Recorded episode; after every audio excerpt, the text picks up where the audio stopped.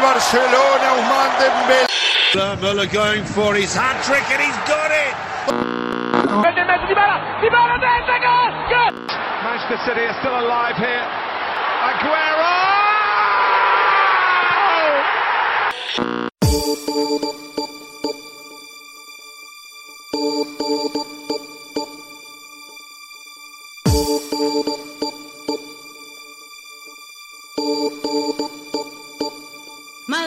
Got no money, he's got his strong beliefs. My lover's got no power, he's got his strong beliefs. My lover's got no fame, he's got his strong beliefs.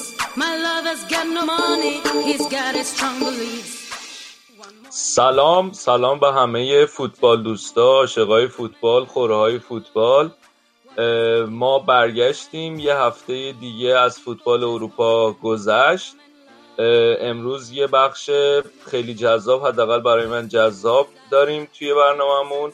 پرونده هفته که توی اون به بررسی تاریخچه نقل و انتقالات توی فوتبال اروپا و همینطور اینکه چی شد که رسیدن به fair play مالی صحبت می‌کنیم. همینطور مفصلا راجع به لیگای ایتالیا و انگلیس و آلمان و اسپانیا حرف می‌زنیم براتون. و بچه هم همه تقریبا هستن. آراد، امید، نوید، امیر حسین، علی، شهاب و امیر رضا و منم مرتضی خیلی خیلی ممنون که ما رو همراهی می‌کنین.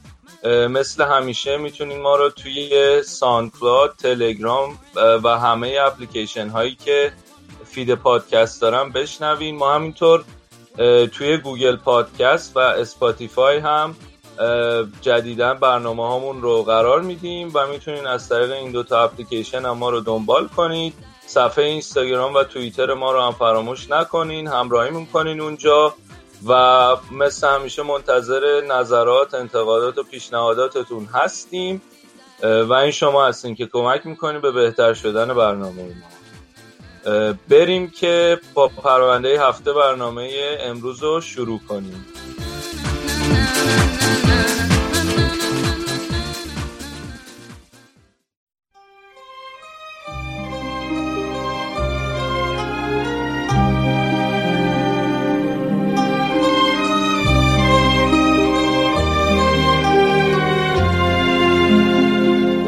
قبل از سالهای 1880 میلادی تقریبا همه باشگاه های فوتبال یا باشگاه های دانشجویی بودند یا باشگاه هایی با های دانشجویی. تا اینکه در سالهای 1880 میلادی تیم هایی با های کارگری شروع به گسترش کردند. تیم های مثل المپیک بلکبرن که بازیکنانی از کارخانه های شهر بلکبرن داشت. در این سالها پرداخت پول بازیکن ها قانونی نبود. اما تیم های کارگری برای بازیکنانشان کار پیدا می کردن و پول مورد توافق را به صورت اضافه حقوق به کارگرها می دادن. باشگاه های جنوبی انگلیس که طرفدار فوتبال آماتور بودند با باشگاه های شمالی که طرفدار فوتبال حرفه‌ای بودند بعد از FA Cup سال 1884 که تیمی نیمه حرفه‌ای دوباره قهرمان شده بود وارد جنگ شدند. تیم لندنی آپتن پارک که نایب قهرمان FA Cup شده بود از FA یا همان فدراسیون فوتبال انگلیس خواست تا قهرمانی پرستون نورث اند را پس بگیرد. دلیل این درخواست پرداخت پول توسط پرستون نورث اند به بازیکنانش بود. دعوا بسیار بالا گرفت و تا حد دو تکه شدن FA هم پیش رفت و تیم‌های شمالی اعلام کردند که اگر FA اجازه فوتبال حرفه‌ای را ندهد اقدام به تأسیس یک سازمان موازی خواهند کرد. در نهایت اف ای در سال 1885 با فوتبال حرفه‌ای موافقت کرد و از آن به بعد کشورهای دیگر هم به تدریج با فوتبال حرفه‌ای موافقت کردند. ایتالیا در 1923 اسپانیا در 1926 فرانسه در 1932 برزیل در 1933 و در نهایت آلمان غربی در 1963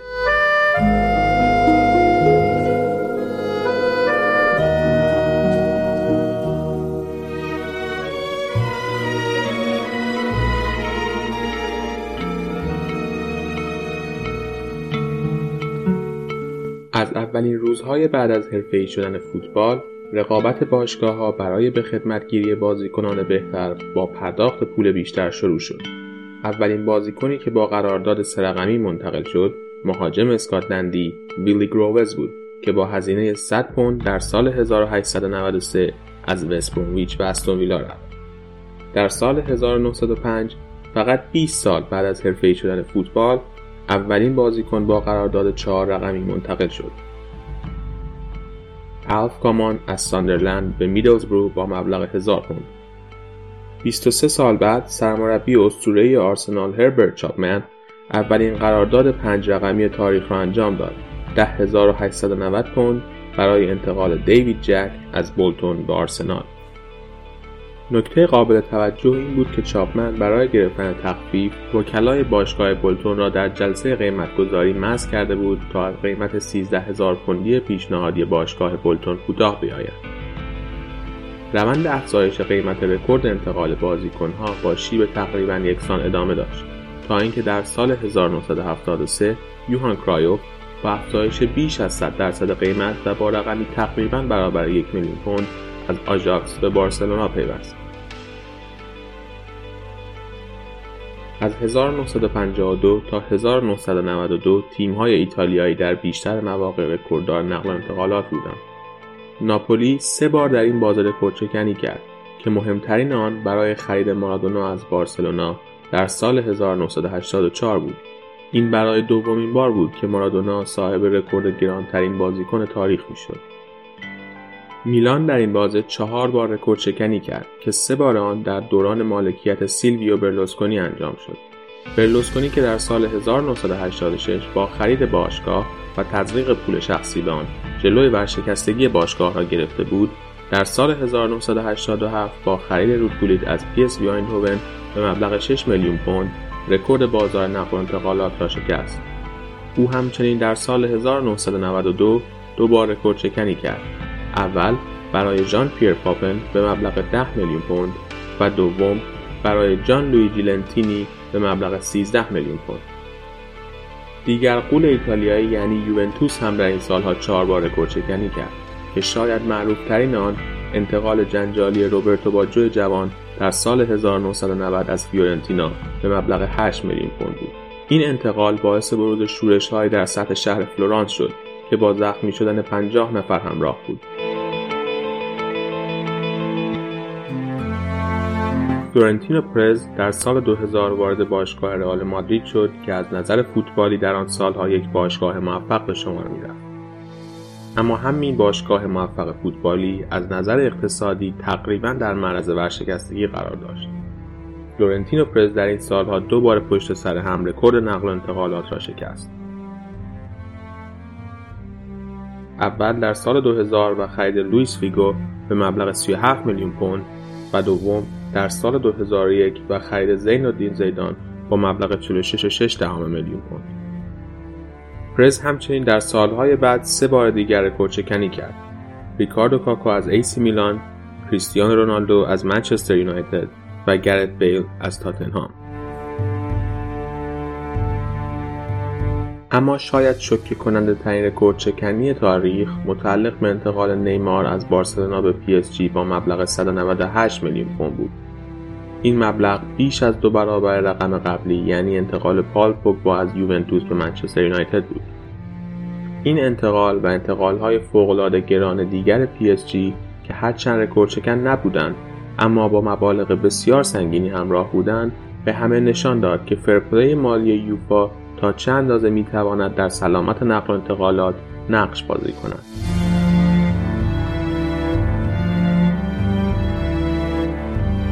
در سال 2008 و با فراگیر شدن بحران بزرگ اقتصادی مسئولان یوفا و در رأس آنان میشل پلاتینی متوجه شدند که های ورزشی حرفه‌ای آمریکا کمتر دچار بحران مالی گشتند. اما های فوتبال اروپایی با بحران مالی دست و پنجه نرم می‌کردند. مطالعات یوفا در سال 2009 نشان داد که بیش از نیمی از های اروپایی در سال قبل از آن زیاندهی مالی داشتند. با این همه صاحبان باشگاه عموما دچار این خوشبینی بودند که توانایی های مدیریتی و نگاه آنان برای آینده باشگاه باعث موفقیت باشگاه خواهد شد. این صاحبان باشگاه ها برای موفقیت باشگاه دست به گرفتن وام از مؤسسات مالی مختلف می زدن. به این امید که با موفقیت باشگاه هایشان در سالهای آینده بتوانند این مبالغ را باز پرداخت کنند. نکته مهم اما این بود که تعداد باشگاه های موفق همیشه محدود است.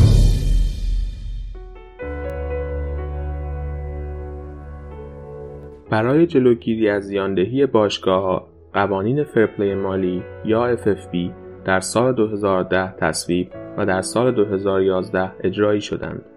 مطابق این قوانین هر باشگاهی باید همه حسابهای مالی سه ساله خودش را برای بررسی در اختیار یوفا قرار بدهد.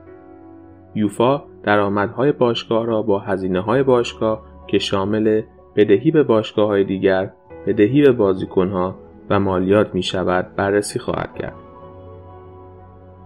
از آنجا که یوفا برای پیشرفت امکانات زیرساختی فوتبال ارزش قائل است، دو مورد از هزینه ها از حسابرسی مالی معاف شدهاند. مورد اول هزینه برای ساخت استادیوم و مورد دوم هزینه برای ساخت و پیشرفت امکانات تمرینی.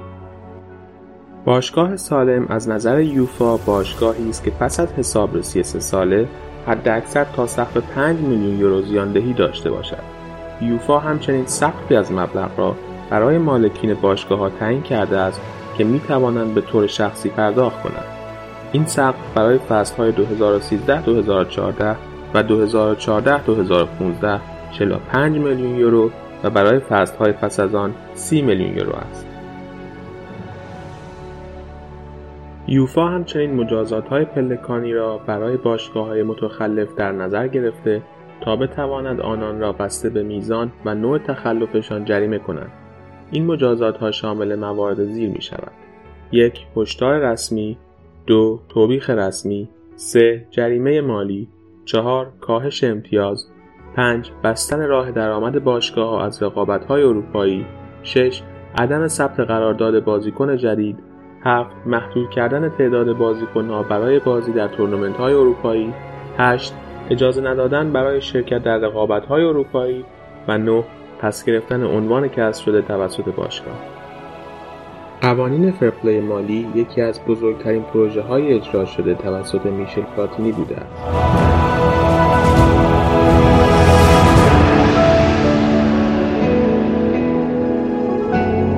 Alors, financial fair play, to be uh, to be clear, was a will, a will of all the European clubs, all the European clubs all the owner of the clubs, they come one day to say, Michel, it's not possible to pay so many money. We have to do something. We have done a great achievement about the financial fair play and we can be proud of that. پلاتینی معتقد بود که این قوانین خواسته باشگاه اروپایی بوده و بسیار موفق بودند. اما احتمالا برای شما این سوال پیش می آید که اگر قوانین fair play مالی رعایت می شوند چطور باشگاه های مثل پاریس سن و منچستر سیتی هنوز هم می توانند در بازار نقل و انتقالات خرج های کلان بکنند؟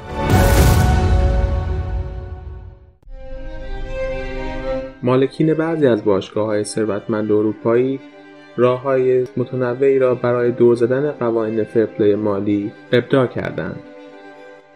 یکی از خلاقانه ترین راه های دور زدن قوانین fair play مالی اقدام به تزریق پول به باشگاه از طریق عقد قراردادهای sponsoring دروغین است.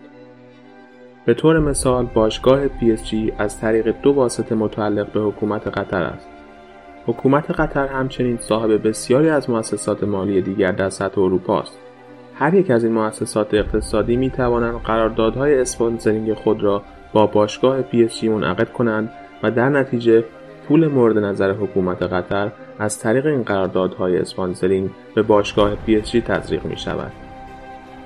نکته بسیار مهم اما این است که یوفا در متن قوانین fair play مالی پیشبینی یک چنین شرایطی را کرده است. مطابق قوانین fair play مالی هیچ شخص یا سازمانی نمی‌تواند مسئول بیش از سی درصد از درآمدهای باشگاه باشد. به طور مثال اگر مجموع پول وارد شده از طریق مؤسسات اقتصادی وابسته به حکومت قطر بیش از سی درصد از کل درآمدهای باشگاه را تشکیل دهد این یعنی PSG متخلف مالی است نکته مهم اما این است که یوفا تا به امروز این بخش از قوانین فرپلی مالی را به طور کامل به حالت اجرایی در نیاورده بود. اما از اول جولای امسال این بخش از قوانین به حالت اجرایی درآمده و به همین دلیل است که یوفا پرونده پی را دوباره در دادگاه باز کرده است. یوفا می‌خواهد بررسی کند و ببیند که سازمان هایی که با باشگاه اس قرارداد sponsoring دارند آیا متعلق به حکومت قطر هستند یا خیر؟ و اگر این سازمان ها متعلق به حکومت قطر هستند و یا حکومت قطر در آنها سهمی دارد. آیا مجموع مبالغ تبذیر شده به باشگاه از طریق این سازمان ها بیش از سی درصد کل درآمدهای باشگاه PSG را تشکیل می دهد یا خیر؟ مورد باشگاه PSG اما پیچیده ترین مورد از نقض قوانین فرپلی مالی نیست.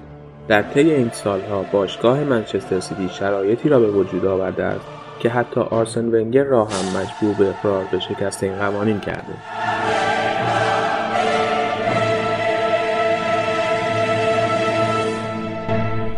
At the start, to me, it looked very logical, very easy, and uh, very uh, easy to apply as well. But when they wanted to push it in, uh, you see, uh, uh, it was more and more difficult. It never worked completely. It restricted. It had a, it had positive influence For me, uh, it is the consequence of uh, the ownerships, you know, uh, that has changed completely uh, the whole uh, landscape of football in the last 15 years. And uh, once a country owns a club, everything is possible.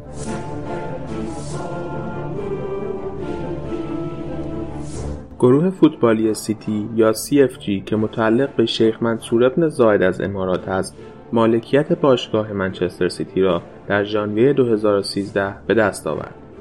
این گروه همچنین مالک 100 درصد سهام باشگاه های ملبورن سیتی استرالیا و اتلتیکو تورکه اروگوئه است.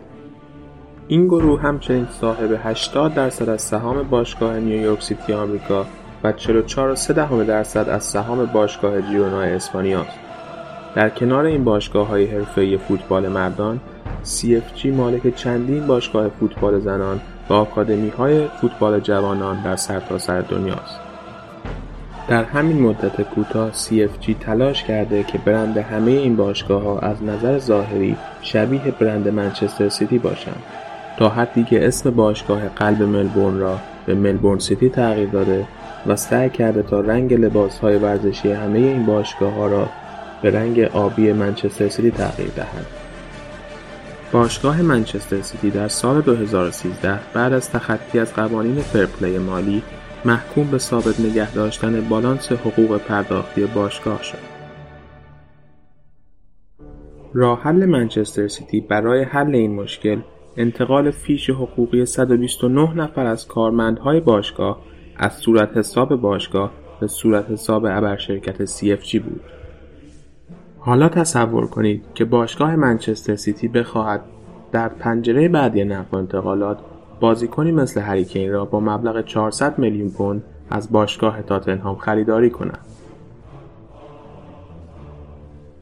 راحت ترین راه برای دور زدن قوانین فرپلی مالی این است که گروه CFG به جای پرداخت پول از طریق باشگاه منچستر سیتی این پول را از طریق یکی دیگر از باشگاه های متعلق به این گروه مانند باشگاه اتلتیکو تورکه اروگوئه پرداخت کند قوانین fair play مالی یوفا فقط در مورد باشگاه های اروپایی جاری هستند این قوانین پیش بینی چنین شرایطی را نکردند و بنابراین نمی توانند باشگاه منچستر سیتی یا گروه CFG را به خاطر یک همچین رفتاری جریمه کنند. سوالی که امروز روبروی مسئولین یوفا است این است که بعد از حدود 8 سال از اجرایی شدن قوانین فرپلی مالی آیا همانطور که میشل پلاتینی روزی می‌گفت این قوانین موفق بودند یا خیر؟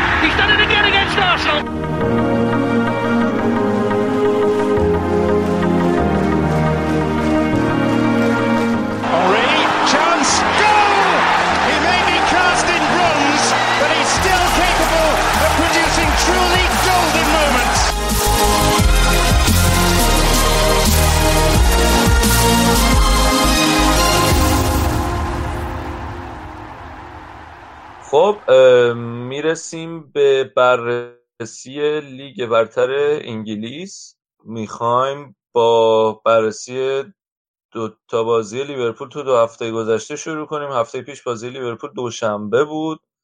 نتونستیم راجبش حرف بزنیم و این هفته هم با برایتون علیرضا جهانبخش دار بازی داشتن. شهاب بیا جلو. بگو چطور بوده بازی های لیورپول و صدرنشینی چجوریه؟ سلام می‌کنم به همه شنونده های رادیو آفتاد مخصوصا دنبال کننده های لیگ انگلیس. این هفته دو تا بازی داشت لیورپول با کریستال پالاس و برایتون.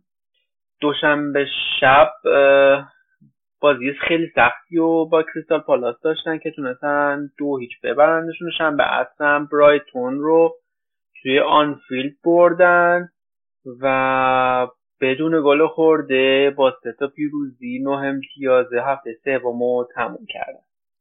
خب این دوتا بازی خیلی خوب نشون داد که چرا برای یورگن کلوب اینقدر مهم بود که آلیسون بکر رو به خدمت بگیره و حاضر شد این همه پول براش بده. با بازی جلوی کریستال پالاس شروع می‌کنیم. جایی که لیورپول اصلا کار ساده ای رو نداشت. می‌دونیم که کریس پالاس معروف هواداراش به اینکه یه جو خیلی وحشتناکی رو ایجاد می‌کنن توی ورزشگاه و اصلا توی خونه این تیم باز کن کار آسونی نیست.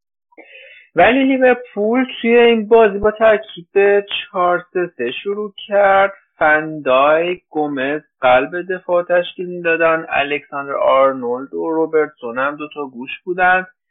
دفاعی که نسبت به یک سال پیش کلا پوست انداخته. اگه یادمون باشه سال پیش لوورن و ماتیپ دفاع وسط بودن و کلاین و مورنو گوش های راست و چپ بودن. چیزی که کاملا پاشنه آشیل تیم لیورپول بود. و حالا امیدوارم که با این تغییراتی که کلوپ داده دفاع تیم درست شه که حالا تا توی این سه تا بازی که خوب جواب داده. سه تا clean sheet پشت سر هم فکر می‌کنم اتفاقی باشه. بگذارید. بازیکنهای دیگه که توی این بازی برای لیورپول بازی کردن واینالدوم بود که جلوی خط دفاع بازی می‌کرد. نبیل کیتا که نقشش خیلی پررنگ بوده توی این چند تا بازی. و میلنر توی خط میانی بازی می‌کردن و مثلث معروف مانه صلاح فرمینیو هم از اول بازی توی ترکیب بودن. در مقابل هم کریستال پالاس بود که با یه چهار چهار دو خیلی تمیزی بازی رو شروع کرد و تا قبل از اخراج وندیستاکا همین ترکیب رو ادامه داد. از همون دقایق ابتدایی بازی می‌تونستیم دو تا خط میانی و دف... دفاع کریستال پالاس رو ببینیم که با فاصله کمی از هم بازی می‌کردن و کارو برای تیم لیورپول خیلی سخت کرده بودن مخصوصا برای کیتا و فرمینیو که نمی‌تونستن بازی سازی بکنن درست. ولی بذارین قبل از اینکه به آنالیز بازی برسیم من این نکته راجع به بازی تیم کلوب بگم. کلا حالا توی فوتبال مدرن امروز کلوب و خیلی از مربی های دیگه سعی می‌کنن بازی رو از خط دفاع بسازن با پاسکاری زیاد بین دو تا دفاع میانی دروازه‌بان هافبک دفاعی هافبک وسطشون. سعی می‌کنن کار بکنن که تیم حریف با خط هجومیش و میانی سعی کنه که فشار بیاره از جلو توپو ازشون بگیره. خب این کار یکم ریسکیه ولی با بازیکنهای خوبی که لیورپول و حالا تیمای مطرح در اختیار دارن. خیلی راحت این کار بکنن. مخصوصا پا به توپ بودن. دروازه‌بان خیلی مهمه. و یکی از دلایلیه که اصلا یورگن کلوب حاضر شد این همه پول بده برای آلیسون بکر. ما می‌بینیم که اون خیلی خوب این کار رو انجام میده با مدافع خیلی مچ شده طی فاصله کوتاهی. ولی این کار باعث میشه که تیم حریف خط تهاجمش بیاد جلوتر خط میانیش بیاد جلوتر و فضا ایجاد بشه. حالا دو جا ممکنه این فضا ایجاد بشه. که توی خط میانیشونه که کار رو راحت می‌کنه می‌تونن از اونجا توپ بلند ارسال بکنن توی خط میانی و موقعیت خلق بکنن. یه اتفاق دیگه که می‌تونه بیفته اینه که خط دفاعشونن یعنی خط دفاع تیمی که داره پرست می‌کنه. اونا هم بیان جلو و بنابراین یه فضای پشت این خط دفاع برای تو ایجاد بشه. که خب بازیکنهای سریعی که لیورپول در اختیار داره می‌تونه باز هم توی این قضیه خطرناک بشه.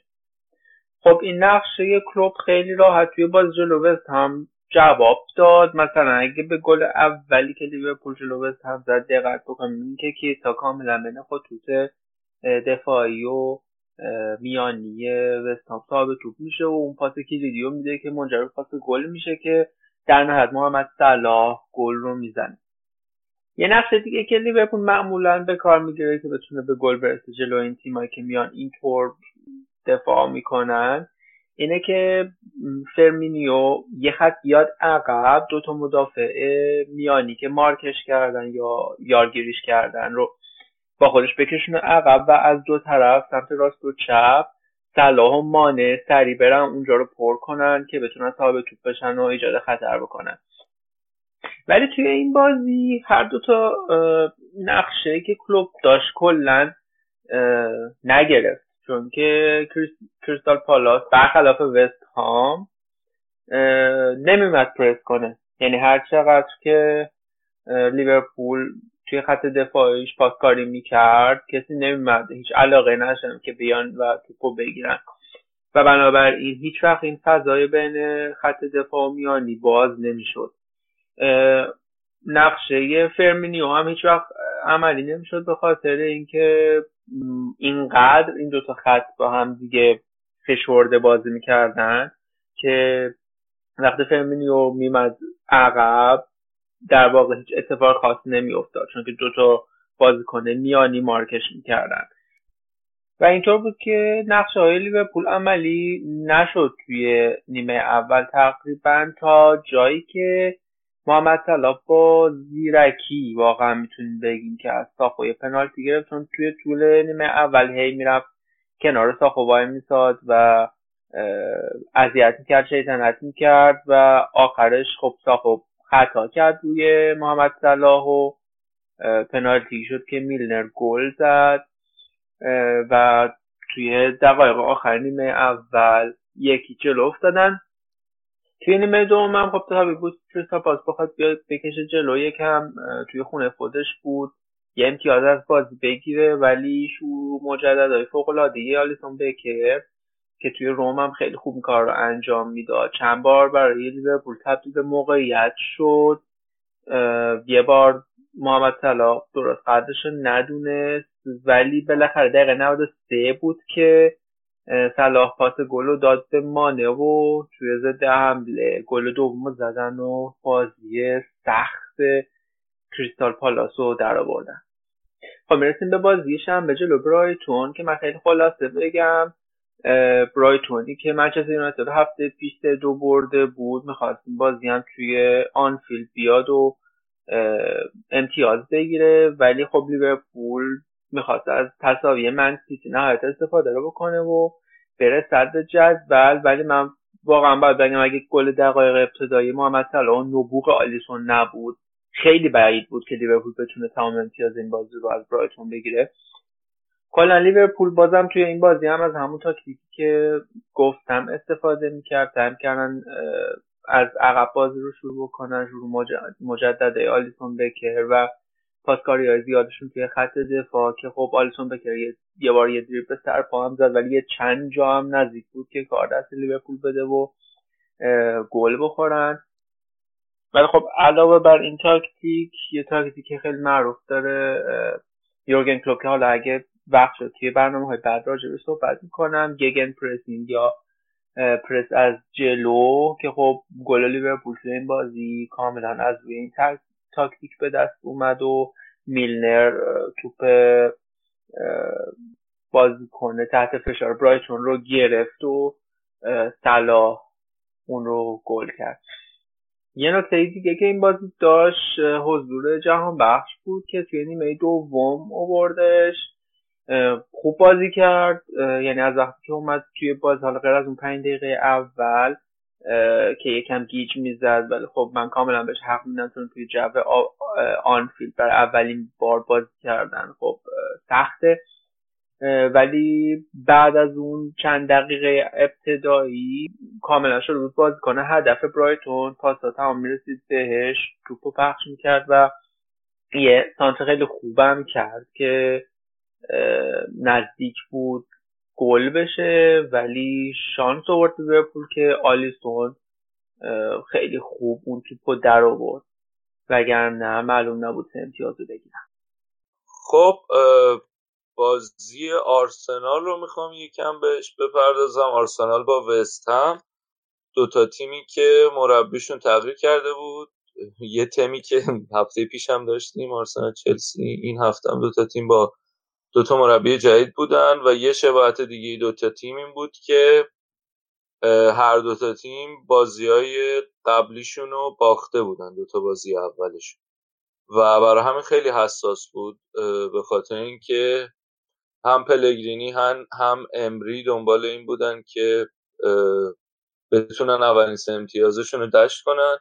امری طبق معمول همون ترکیب 4 2 3 1 قبلیش رو فرستاده بود توی زمین و هافبک دفاعیاشو یا حالا هافبکاشو کلا بازم توررا رو توی ترکیب اصلی نذاشت و از ژاک و زوج ژاکا گوندوزی استفاده کرد و یه اتفاق دیگه ای که افتاد این بود که باز هم پیتر چک توی دروازه بود در صورتی خیلی شاید انتظار داشتن که لنو برگرده. آرسنال بازم بازی رو خیلی خوب شروع نکرد و یکیچ عقب افتادن. وستم خیلی خوب بازی رو شروع کرد و خوب فشار آوردن. نکته جالبی که راجع به بود این بود که جک ویلشر این بار تو پیرن وستهم توی ورزشگاه امارات بازی کرد و به نظر میومد که خیلی هم انگیزه داره برای اینکه بتونه خودش رو نشون بده و ثابت کنه که امری خیلی اینکه ویلشر رو با عنوان بازیکن آزاد معرفی کرده موجه نبوده این تصمیمش. گل وستهم آرناتوویچ زد و فیلیپ اندرسونی که از لاتسیو خریدن خیلی خوب بود توی اون بازی پاس گل رو داد. آرسنال دوباره روی اصرار داشتن روی حرکت از جناهین و بیرین خیلی خوب بود توی نفوذاش و توی حمله و پاس گل داد و بازی یکی یک شد. آرسنال برگشت به بازی. نیمه اول بازی یکی یک تموم شد. نیمه دوم بازی یکم بازم آرسنال هنوز خودش رو توی زمین پیدا نکرده بود. هنوز اون مشکل کامیونیکیشن یا ارتباط برقرار کردن بین بازیکن‌ها به نظر می‌رسه هست.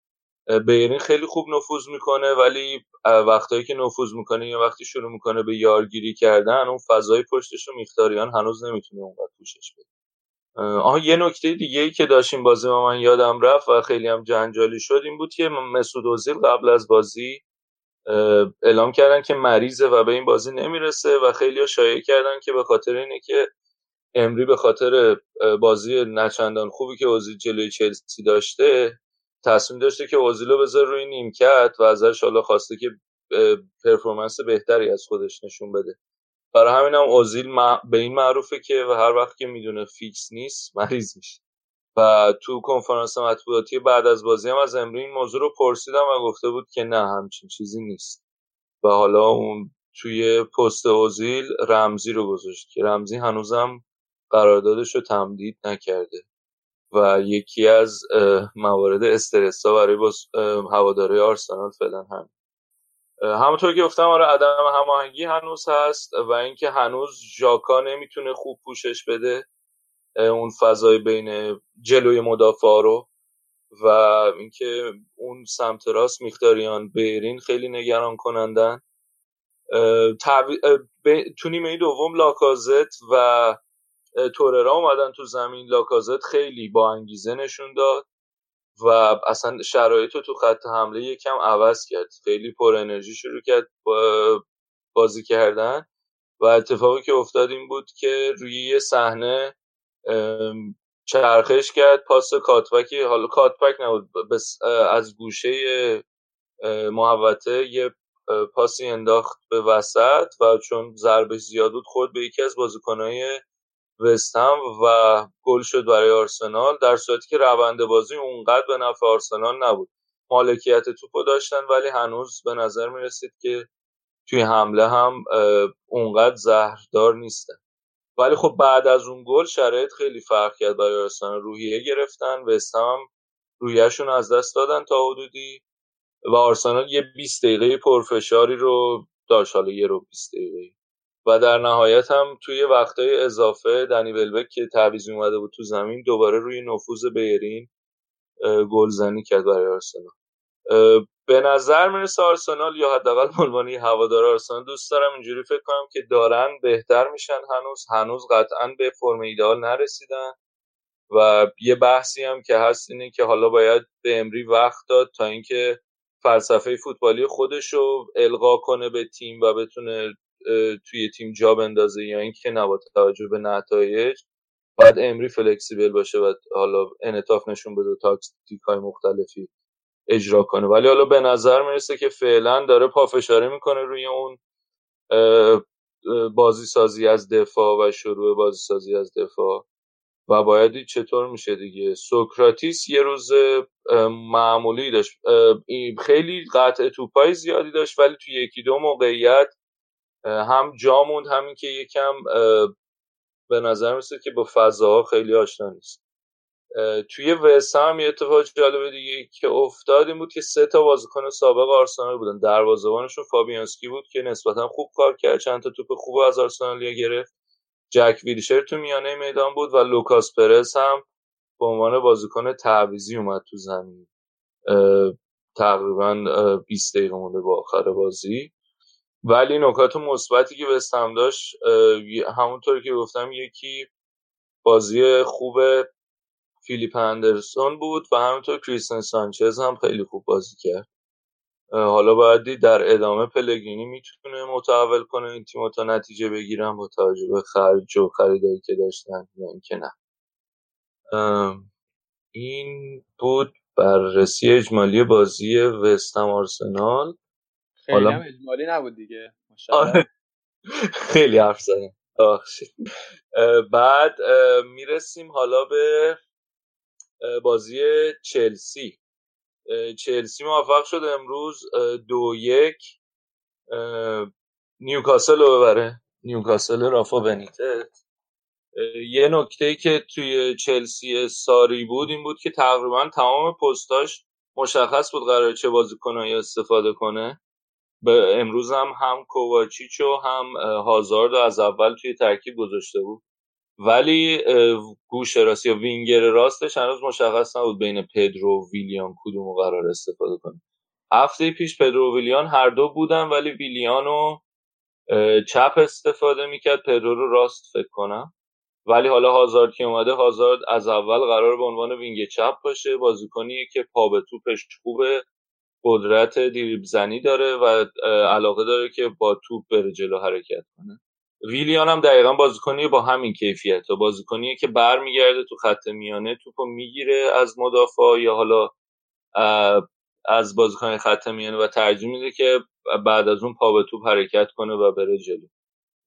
در صورتی که پدرو بازیکنی که حالا پا به قدرت پا به توپش به اندازه شاید ویلیان و هازارد خوب نباشه ولی بازیکنیه که زمان بندیش برای نفوذ خیلی خوبه. یعنی خیلی timing ش خوبه که که شروع کنه به دویدن و فضا رو خوب می‌شناسه.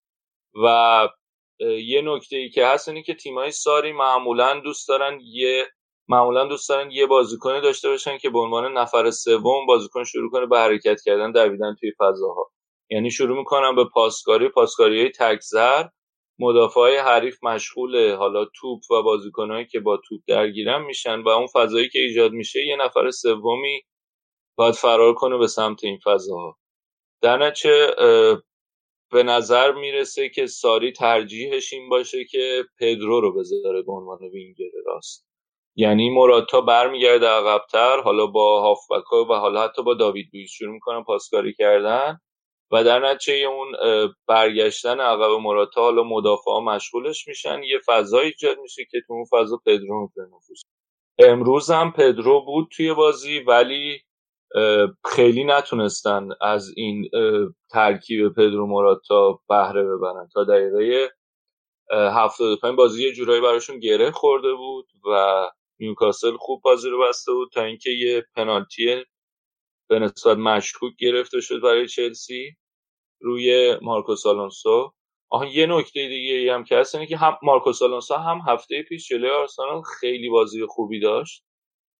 یه پاس گل داد و یه گل زد. همین که این هفته فوق العاده بود یعنی رو پنالتی نقش داشت پنالتی رو گرفت و گلی هم که زدن حالا گل به خودی بود. ضربه اول ضربه که منجر به گل به خودی شده و اون زده. به نظر مثل خیلی پخته شده تو اون پست. مرتضی مارکوس آلونسو ولی تو دفاع خیلی خوب نیست. آره ولی بازی که من ندیدم ولی جلو آرسنال به خصوص تو دفاع اصلا خوب نبود. ولی بازم اتفاقا به نظر من جلو آرسنال تو دفاع به نسبت حالا اون دفاع کنار دیگهشون خوب بهتر بود. یعنی خوب برمیگشت. حالا برداشت من از بازی این بود که هم خوب حالا شاید هم تحت تاثیر این بودم که او تو حمله خیلی خوبه برای هم فکر کردم جوگیر شدم فکر کردم که تو دفاع ولی من بازی دفاعیشم به نظرم اوکی بود هفته و اینکه بعد نیوکاسل تونست برگرده به بازی با گل خوسلو که از استعدادهای باشگاه یکی از باشگاه مادریدیه که نمی‌دونم کدوم. خوسلو آره دیگه خوسلو بازیکن آکادمی رئال بوده. این خوسلو بند خدا با موراتا هم زمان تو آکادمی رئال بوده. جفتشون مهاجم بودن جفتشون هم با هم توی فصل 2010 2011 آقای گل رئال مادرید بی شده بودن. ببین اون قیمتش 70 80 میلیونه این بنده خدا. این کجا و آن کجا؟ آن کجا. امروز هم گلی که زد خیلی قشنگ زد. ضربه سر قشنگ خیلی از پشت داوید لوئیس خودش کشید ضربه سر زد. هفته اولم گل نیوکاسل جلو تاتنهام همین خوسلو زد. آره بچه های آکادمی رئال دارن میدرخشن در لیگ انگلیس. مرتضی از جورجینیو هم نباید بگذریم. ساری مثل اینکه تاکتیکش واقعا شماره شیشش. جورجینیو براش خیلی مهم بود. به هر قیمتی هم با با گواردیولا جنگید که این شماره 6 رو بیاره و مثل که از پشتم خوب تعداد پاس پاس هم خیلی زیاد داده بود. آمارش من نگاه کم از کل تعداد پاسایی که نیوکاسل داده بود به تنهایی جورجینیو بیشتر پاس داده بود. بازی رو خیلی خوب چرخونده بود. آره خیلی کلا محوریت اون بازیکنی که حالا توی اون وسط خط میانه وای میسته خیلی برای ساری مهمه. اینه که پاس بیاد و خیلی س... نکته ای که جورجینیو داره اینه که خیلی بدون هیچ وقفه ای فضا رو پیدا می‌کنه و تا توپش می‌رسه پاس تک ضرب میندازه. و این برای آره برعکس آره. و منچستر که دیدن اونجا یه پاس بدن تو خط. آره پوگبا بازیکنی که زمان با ولی خب پاسه بلند خوبی میندازه پوگبا. انصافا پاسه بلند خوبی میده. حالا میایم درباره منچستر تاتنهام آره ولی آره جورجینیو یعنی یعنی لازم داره ساری که تو اون وسط خط میانه و حالا عقبتر حتی یعنی یه جورایی پست کانته داره بازی می‌کنه جورجینیو. کانته مجبور شده که بره کناره ها الان. و حالا اونجا هم خوب داره بازی می‌کنه. ولی اون پستی که الان جورجینیو هست ساری علاقه داره یه بازیکن باشه که تکسر پاس بده و بتونه بازی رو خوب به گردش در بیاره. و در نهایت هم چلسی حالا با یه ضربه ایستگاهی که ویلیان زد و ژیرو نقش همیشگیشو ایفا کرد. اونجا پرید و یه چی میگن قاطی کرد با مدافع حریف یه توپ به رو به عقب انداخت و در نهایت مارکوس آلونسو زد و خورد به مدافع نیوکاسل و گل و بازی سختی بود برای چلسی ولی تونستن در بیارن. و الان با نه امتیاز هم امتیاز شدن با لیورپول. این هم از چلسی این هفته و بعد از چلسی و ساری نوبتی هم باشه. نوبت سیتیه که متوقف شدن این هفته. امید بازی سیتی رو پیگیری کرد این هفته؟ آره سیتی هم که نبود سه تا برد پشت سرم نداد. گرچه شایسته برد بود واقعا. دو تا تیرک و اینا زد و به نظرم باید اینکه مساوی کرد کردیت بدیم خیلی به همتون نونا خودش میگه خیلی بامزه است. میگه که من بازیکنام توی 6 تا تیم برتر لیگ انگلیس باید بازی کنن. همه بازیکنام یعنی بازیکنای اینقدر خوبی دارن. خودش خیلی کردیت خیلی بازیکنش میده. ولی واقعا خوب بازی کردن. یعنی ترکیب موتینیو که اومده برو همتون و حالا تو پرتغال هم فکر کنم مثلا ما خیلی بازیشو نگاه کرد و دنبال کرده بودیم جام جهانی مختلف. با نواس که خیلی ترکیب خوبی داشتن وسط زمین. خیلی فاصلهشون به هم کنترل شده بود و خوب بازی رو دفاع در فاز دفاعی کاملا کنترل می‌کردن. تو فاز حمله هم خیلی با هم پاسکاری خوبی می‌کردن و تونستن حالا یه گل هم بزنن که بخش کاملا بحث برانگیز این بازی بود دیگه. گلی که زدن اولا با دست بازیکن همتون زد تو گل. هیچ هم ندید یعنی بازیکن سیتی هم اونجا خودشون ندیدن. ولی خب این ماجرا که قطعا تو همچین چیزایی VAR نشون میده که لازمه دیگه چون هیچکی ندید. یعنی فقط VAR می‌تونست این قضیه اتفاق بیفته و حالا داور شک کنه که چون شک آفساید هم بود. اگه می‌رفتن آفساید رو نگاه می‌کردن مطمئن می‌شدن که با دست داده توی گل و خب VAR حالا امسال هنوزم قرار نیست توی لیگ برتر باشه ولی توی League Cup امسال همین این هفته فکر کنم چهار تا بازی که برگزار میشه همین هفته. چهار تا بازیش قراره که VAR بیاد و فکر کنم اگه اشتباه نکنم کلاتنبرگ هم توی یکی از بازی ها قراره که پشت VAR وایسه. خلاصه چهار تا داور اسمی رو انتخاب کردن که بیان شروع کنن ببینن که از League Cup ببینن جوابگو هستش که احتمالا برای سال دیگه توی لیگ برترم VAR داشته باشیم. ولی خب گواردیولا هم خیلی کامنت ندادی گفتش که من تصمیم من نیست و من نظری ندارم درباره اینکه وار باشه در صورتی که قطعا تو دلش بکنم ناراضی بود که این گل خورده آره. حالا از درباره سیتی هم اگه بخوام این مقدار صحبت کنم سیتی هم حالا این بازی دیگه یه ذره باز ترکیبش متفاوت کرده بود دیگه ترکیب خصوص و آگوئرو رو نذاشته بود ولی باز هم خیلی کشنده بود خیلی میگم تیرک زدن و خود استرلینگ چند تا موقعیت داشت و سانم که وسط بازی بود توی بازی یه جا یه سری دیریب شروع کرد بازیکن زد. واقعا مشخص شد که چقدر ارزش این بازیکن بالاست. من خیلی دلم سوخت. جام جهانی نبود. شما هم صحبت درباره زیاد کردین. قبلا توی برنامه جام جهانی. واقعا دلم سوختش که چرا تو جام جهانی سانه نبود. و خیلی جاش خالی بود.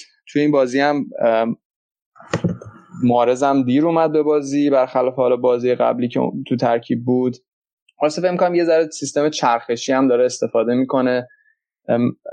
پپ گواردیولا. یه نکته خیلی جالبی که تو خط دفاع هم حتما بعد بهش اشاره کرد اینه که مثل اینکه مورینیو ببخشید گواردیولا اصلا دلش نمی‌خواد که بازیکنهای زیر توپ بزنن و خیلی بهشون تمرکز می‌کنه و بهشون توی تمرینا میگه که شما باید تا جایی که ممکنه پاسکاری کنید و با خیلی هم برنامه دارن. یعنی مشخصه که حالا تو بازی هم بسته به اینکه کی توی خط هافک باشه حالا فرناندینیو باشه یا گندگان باشه هر کسی باشه اون میاد یه خط عقبتر وقتی تو خط دفاعی دارن پاسکاری می‌کنن و خودش آزاد می‌کنه میاد پاسکاری می‌کنه با دفاعی کناری و کم کم بازی رو می‌برن تو خط هجومی. یه تاکتیک بکش زیرش رو واقعا به خوبی از زیرش در میان و استفاده نمی‌کنن برعکس حالا بازی که ایران می‌بینیم.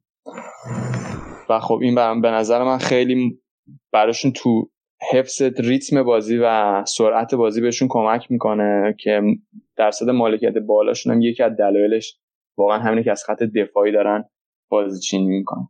خب اینم بررسی بازی منچستر سیتی. حالا من یه کوتاه در مورد بازی فولان برنلی حرف می‌زنم و کلا برنلی که فصل پیش خیلی فصل درخشانی داشتن بالاخره برای خودشون و تونستن هفتم بشن سهمیه حالا لیگ اروپا رو بگیرن. ولی این فصل خیلی شروع خوبی نداشتن. الان تو سه تا بازی گذشته ده تا گل خوردن.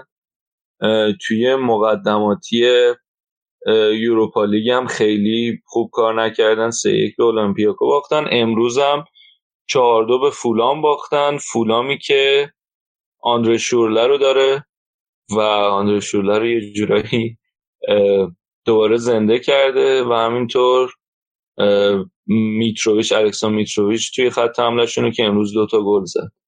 و حالا باید دید شاندایک با بنلی می‌تونه دوباره برگرده به روزهای خوبی که فصل پیش داشت یا فصل بعد بنلی همینطور ادامه پیدا می‌کنه.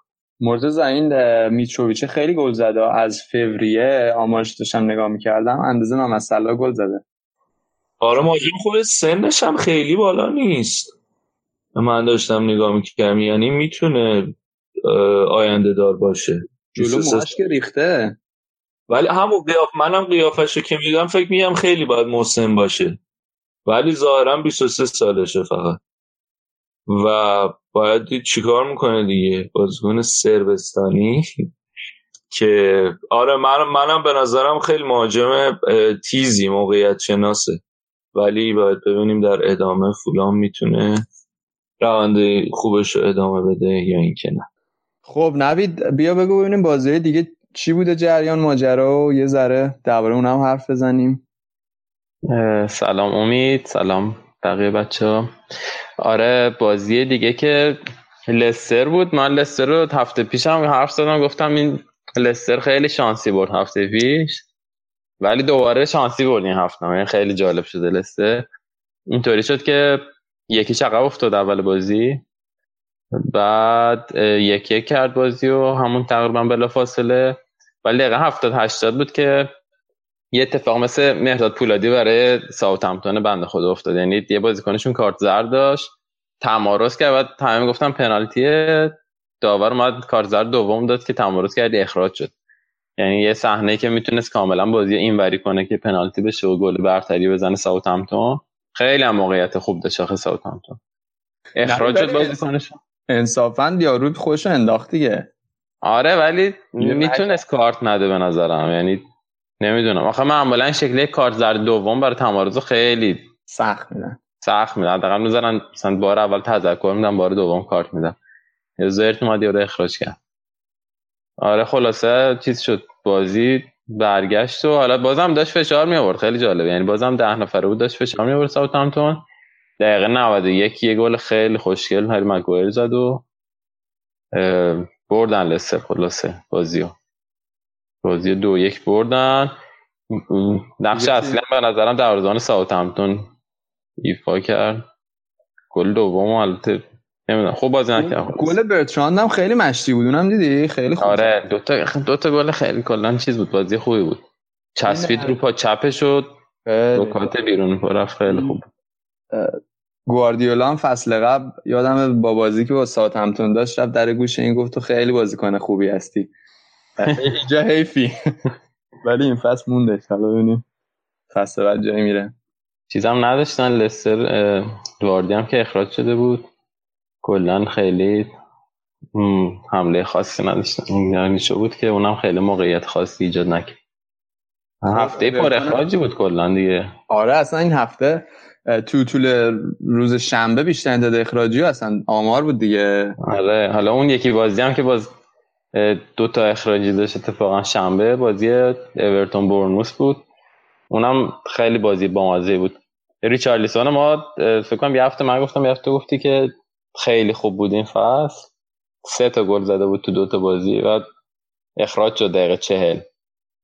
یعنی حالا بعد فکر کنم چشم شور من فکر کنم توی رادیو آفساید تا آخر فصل. ادامه ده آره به تیمای ما نداشته باش دیگه برو هفته قبل هفته قبل تا گفتم به استاد فلینی که اومد یه پنالتی گرفت. ریچارلیسون هم که اونطوری. حالا بازم یه چند تا دیگه هم گفتم. حالا اونا هم آره. ریچارلیسون ولی نمی‌دونم به نظر من می‌تونست کارت زرد بده چون ضربه زد ولی اصلا یارو نه افتاد نه چیزی شد. یه هدی زد تو صورت طرف ولی خب اونقدر شدید نبود. به نظرم کارت زرد کافی بود. کلا انگلیس داوراش این شکلی خیلی دوست دارن احساسی برخورد می‌کنم با ماجرا. آره. آره خلاصه اون که چیز بود دیگه. ریچارلیسونشون اخراج شد ولی باز خوب بازی کردن اورتون. ولکات که خیلی خوب بازی کرد. یعنی یه دونه گل زد اول. بعد اخراج ساوت هم دوباره فکرم ولکات بود دیگه. تک به تک شد از پشت اومد خطا کرد. پشت محبته آدم اسمیس یعنی یه گل زد و یه اخراج گرفت. بعد گل دوم اورتون خیلی باله. یکی جلو بود گل دوم که اومد بزنه. یه موقعیتی بود که خواستن سانتر کنن. ده تا بازیکن برنوس یه محوطه جریمهشون بودن. بعد دو تا اورتونی بود. بعد اون سانتر رسید به بازیکن اورتون مایکل کین. گل زد. بعد شاکی بود همشون داشتن سر هم داد بیداد می‌کنن خیلی بامزه است خب، بنده خدا آخرش هم که با برانکارد بردنش بیرون. آره. مسئولیت خفن داشت. مصدوم شد. اما آخرین دقایق بازی بود دیگه آخرش بود. آره. ولی جالبه که چیز دوتا گل زد و مساوی شد بازی برنوس یعنی خیلی از هم پاشیده شدن بعد اینکه اخراج زدن و گل خوردن گل دومو. ولی تونستن دوتا گل بزنن برگردن چیزم خیلی خوبه. ویلسون. هم یه پنالتی گرفت هم گل دوم یه تیرک زد که تیرک برگشت و رسید. ولی دروازه‌بان برنوس چقدر بده؟ کیه آسمیر بگوویچ بود که یه مدت چیز بود. چلسی هم بود دروازه‌بان دوم بود. آره آره. قبلش هم یه جا دیگه بود فیکس بود ولی. بعد نبود اینقدر. این, این بازی خیلی افتضاح بود. یه دونه گل زاویه بسته از ولکات خورد. یه لایی هم اونم بدجور هده لایی خورد. خیلی گل ناجوری بود خلاص آره حالا گفتیم ریچارلیسون بازی واتفورد بدون ریچارلیسون هم بگیم که اصلا انگار کم بوده چه حس نمی‌کنه. آره این واتفورد هم دو یک اومد زد و این پریرای خیلی خوبه. آخ... فصل قبل هم اومد چند تا بازی کرد یادمه. گل خوبی زد. این فصل هم این این فصل که این گلش خیلی قشنگ بود. گل اولو زد یه دونه جلو افتادن. گل دومم شانسی یارو اومد سانت کنه و رفت سکنج دروازه. از این گله خیلی اتفاقی بود. دیگه دوتا جلو افتادن و ولی کریستا پاس روهایتسون هم انصافا خیلی انرژی گذاشت تو این بازی. زاهایی که منچستر هم بود اومد بازی دو یک کرد ولی دیگه نتونستن. تیم خوبیه. آخه کریستال پالاس حالا این فصل فعلا خیلی پرفروغ نبودن ولی از این تیمایی که سخت بردنشون. آره خیلی خیلی انرژی می‌ذارن و خیلی می‌دونن و فکر کنم که حداقل فکر کنم از هادسفیلد و این دست تیما آره نه با من فکر کنم می‌تونن حتی مثلا لیگ اروپا یعنی جزء اون تیمای متوسط هم مثل آرسنال و منچستر اینا. حالا جالب اینه که واتفورد هم الان سه تا بازیشو برده نه امتیازی عملا با تفاضل گل صدر جدول نیست. آره خیلی عجیبه ولی این آره. فصل جالبه کلا. آره فکر کنم واتفورد حالا تا آخر فصل بتونه بیاد. یعنی نیم نگاهی به لیگ اروپا و این داستانا داره قطعا. و بعیدم نیستش که با بر بچه های آرسنالی یه ذره. البته بازیاشون هم سخت نبوده هنوز. آره واقعتش این هم هست. حالا احتمالا یکی دو هفته دیگه بازی سخت هم می‌بینیم. این هفته هم که چیزه؟ بازی های جام اتحادی است آره بازی جام اتحادی هم این هفته داریم و از اون طرف هم بازی الان ما یونایتد تاتن هم, هم که دوشنبه است. حالا آره. برسیم به بازی تاتنهام یونایتد. این صدا رو بیا نوید گوش کن ببین به نظرت این صدا رو کی گفته از کجا میاد I think maybe the problem I said before the game I was really positive before the game maybe the problem's us because we've been spoilt with Manchester United over the years maybe we're expecting Manchester United to be this team that's going to challenge Man City Liverpool Uh, maybe that's that's as good as it gets for them. Maybe that is what they are. You know, maybe they are just a, an average team that can't beat the lower teams. Well, you let's know? not forget. I mean, Jose Mourinho, Paul, has, has been a pain. خب نوید به نظرت اینو کی گفته بود ای گفت. خیلی شاکی بود فکر کنم ولی منچستری بود چون داشت میگفت ما اینطوریم یک هوادار شاکی منچستری شاید نوید شاید باورت نشه همین فیل نویل خودمون بود جدا فیل نویل بود. ببین یعنی اوضاع منچستر واقعا فکر کنم یعنی یه اتمسفر خیلی سنگینی الان برای منچستر حاکمه. فکر کنم سر زمان حتی مویس و اینا هم شکلی نبود نه؟ یا فنخال. حالا فنخال یه ذره دیگه اینطوری بود ولی یعنی صرفا. نتیجه نیست. فکر کنم مورینیو خودش خیلی الان ببین حاشیه دور تیم خیلی زیاد بوده این مدت ولی عملکرد تیم واقعیتش اینه که خوب نبوده تو این مدت. یعنی بیای نگاه کنی از فصل قبل ما این مشکل داشتیم. من بخوام اگه تو چند تا شاخصه بیام نگاه کنم یکیش دفاع. ببین ما از فصل قبل اگه آمار رو نگاه کنی دخه 80 درصد توپایی که اومده بود سمت دروازه رو می‌گرفت. یعنی اگه ما فصل قبل شاید دوم شدیم یکی از دلایلش این بود که دقیقه‌ها خیلی خوب بود. ولی دفاع واقعا خیلی مشکل داشت. یعنی چندین بار هی مورینیو سعی کرد بیاد هی ترکیبای مختلف لیندلوف و بایلی حالا بایلی هم خیلی مصدوم بود جونز و اسمالینگ هی ترکیبای مختلف همین رو اومد گذاشت. ولی خیلی اوضاع فاجعه داشت تو این بازی که هفته قبلم کرد. اصلا لیندلوف رو تو نگاه کنی حالا من خیلی هم از دستش شاکم هر هفته میام بد میگم ولی لیندلوف اصلا سر گل اول جایگیریش مثلا دو سه متر خودش تو آفساید بود. این بنده خدا تو تیم ملیشون بد نیست اونقدر. یعنی آره هفته پیشم گفتیم تو تیم ملیش خیلی خوبه میاد اینجا فاجعه است دیگه. خیلی بده یعنی اصلا من. نمی‌دونم چجوری من نمی‌دونم واقعا برای این بازی حالا باید ببینم. فکر فکر نمی کنم که فکر می‌کنم مورینیو بیاد اسمالینگ و این داستانا رو بیاره یه ذره تجربه رو بیاره احتمالا حالا باید ببینیم بازیکن دیگر کی میاره. از طرف دیگه حالا دفاع دفاع منچستر یه طرف پوگبا خب هفته پیش هم ما گفتیم که یهو چجوری اومد کاپیتان شد و خیلی فشار تیم رو باید عملا تحمل کنه ولی خیلی فاصله داره از اینکه بخواد این کار بکنه. آخه تک ستاره است عملا یعنی خیلی حساب می‌کنن الان روی پوگبا.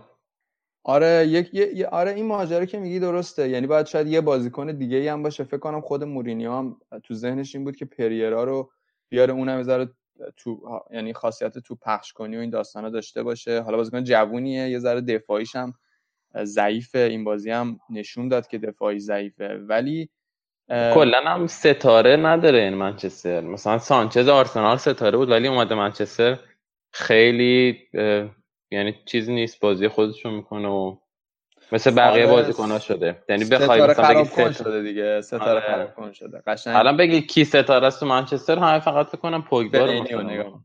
فلینی. آره فلینی که هیچی. جای خود آره ببین هم اصلا گفتی خیلی دنبال دفاع بود منچستر. همین آلیویل که تاتنهام داره رو می‌خواست بگیره. چند تا بازیکن هی هر روز یه اسمی می‌گفتم برای دفاع آخرش نشد دیگه. آره اون قضیه رو fix نکرده. دفاع رو نتونسته fix کنه. خودش هم اینو میگفتش که من مثلا نیاز دارم که برای این بازی ها بازیکنه بیشتری داشته باشم. ولی یه چیزی که نشون میده همین که ادوارد وودوارد خیلی به این ببین حاضر نشد عملا به هر قیمتی بیاد براش بازیکن بگیره و اینکه چون به هر قیمتی براش بازیکن نمی‌گیره شاید یه جورایی به نظر من این می‌تونی نگاه کنی که این یه نشونه است که خیلی مدیریت الان پشت مورینیو مورینیو. نیست. ولی در اون اون طرفش اون طرف قضیه به نظر که پشت پوگبا هست پوگبا میاد حرفایی رو می‌زنه که واقعا جرأت می‌خواد یعنی میگه که من یه سری حرف عملا همین که میگه که من یه سری حرفا رو نمی‌تونم بزنم و اگه بزنم جریمه میشم خودش قطعا آره. یه جرأت زیادی می‌خواد و حتما پشتش محکمه که میاد این حرف رو می‌زنه یه جنگی بین این و مورینیو راه راه افتاده. خیلی ریز دارن اونجا میرن. که خیلی عجیبه. حالا هی هم می‌گفتن الان پوگبا دوباره شایعه رفتنش این روزای آخر نقل و انتقالات هم هست. بعیده خیلی ولی نه؟ بره بارسلونا. آره فکر نمی کنم بیشتر از این بخواد حاشیه ایجاد کنه. من فکر می‌کنم که بمونه. ولی فکر می‌کنم از طرفی هم یه جنگ بین رایولا مندز هم هست دیگه. رایولا مندز هم دوتاشون هم ایگوهای خفن دارن و حسابی با هم فکر کنم یعنی یه, یه طرف دارن رایولا مندز تو رینگ با هم مشک می‌زنن یه طرف مورینیو پوگبان. حالا با ببینیم یه ذره اوضاع آرومتر میشه و از طرفی هم حالا من خودم امیدوارم که ماتیچ هم بیاد وسط زمین یه ذره اوضاع منچستر بهتر بشه. ولی مهمترین نکته اینه که ما پاسا رو نمی‌تونیم به هافک جلو برسونیم. یعنی کلا کار تیمی ولی اصلا نمی‌کنه مورینیو. یعنی هرچی هم گل و اینا اکثرا رو حرکات انفرادی مخصوصا خلاقیت فردی حالا سانچز باشه نمی‌دونم لینگارد پارسال یه بازی خوب بود پوگبا.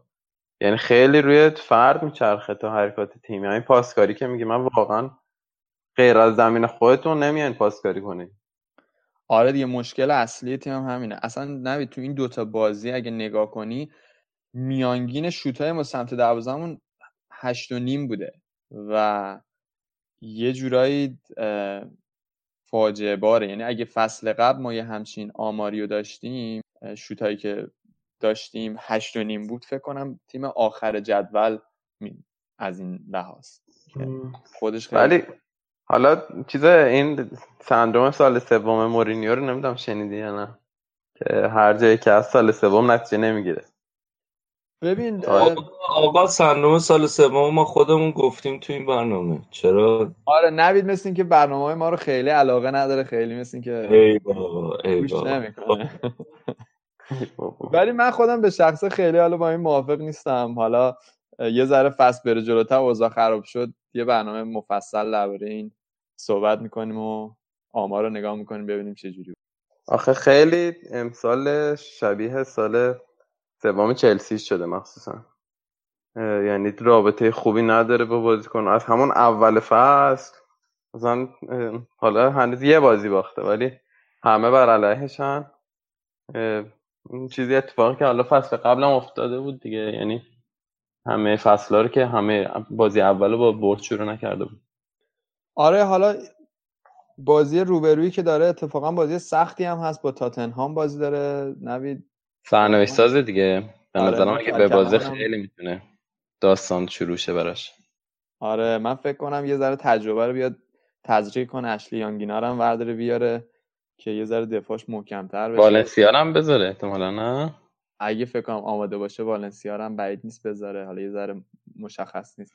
حالا تو خودت فکر می‌کنی تاتنهام چیکار می‌کنه؟ اوضاع تاتنهام چیه؟ اوضاع تاتنهام که خیلی خوبه. همین لوریس یه ذره داستان ایجاد کرد خیلی بد موقع. شما شما داستان که چیه؟ شما کلا فکر کنم احساس می‌کنید با تیم محلی بازی می‌کنید. بازیکنتون رفته برخوش مس کرده و رانندگی و با به خود دارید با منچستر یونایتد بازی می‌کنی. یه ذره من که گفتم منچستر الان داره با همون کریستال پالاس و آرسنال و تیمای اونطوری. رقیب خاصی که خجالت بکش آقای نوید. میگه که یارب مبادان که گدا معتبر شود. آقای نوید خان. زحمت کشیدن عزیزم. اشکالی نداره که. باشه باشه. الان تیم به جایی رسیده که معتبر شده. خب تیم چطوره وضعش؟ خوبه. من که راضیم خیلی. ورزشگاه آماده شه به نظرم خیلی. اصلا یه کلاس جدیدی از تاتنهام می‌بینیم. ولی این بازی بازی سخت می‌تونه باشه برای تاتنهام. هنوز کلا اول فصله یه ذره سخت نتیجه می‌گیره تاتنهام بعد کم کم میفته رو دور. و حالا به نظرم هنوز اینطور نیست که روی ریتمش افتاده باشه. بیشتری اتفاق برای هری کین میافتاد حالا خدا رو هری کین حداقل گلش زد. ولی خب هنوز به نظرم اون هری کین آماده جام جهانی یا وسط های فصل قبل نیست. سونم که خب نیست. اندونزی فعلا. ایرانم بردن. و بقیه ولی خوبن به نظرم. حالا نمی‌دونم لوریس اصلا بازی میده یا نه. چون که از کاپیتانی حرفش بود که برش داشتن. هم کاپیتانی تیم ملی فرانسه که مرتضی احتمالا بدونه. هم کاپیتانی تاتنهام. حالا نمی‌دونم. از این بازی برداشتن یعنی قرار یا احتمالا فرتونگن کاپیتان بشه یا هری کین یا اینکه هست حالا فعلا. اگه بازی نکنه ورمه که حالا خب خیلی اختلاف ساعت دارن.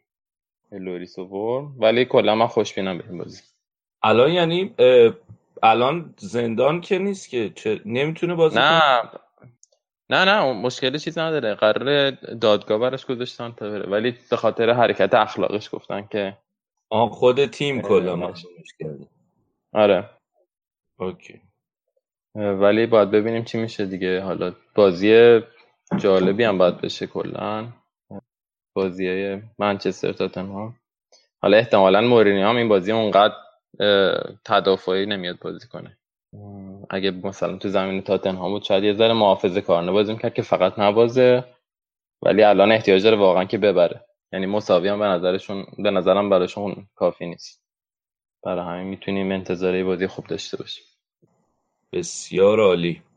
انگلیس رو همینجا جمع می‌کنیم این هفته لیگ انگلیس رو. و بعد ببینیم فردا بازی تاتنهام منچستر چی میشه. بریم یه استراحت خیلی کوتاه بکنیم و برمیگردیم.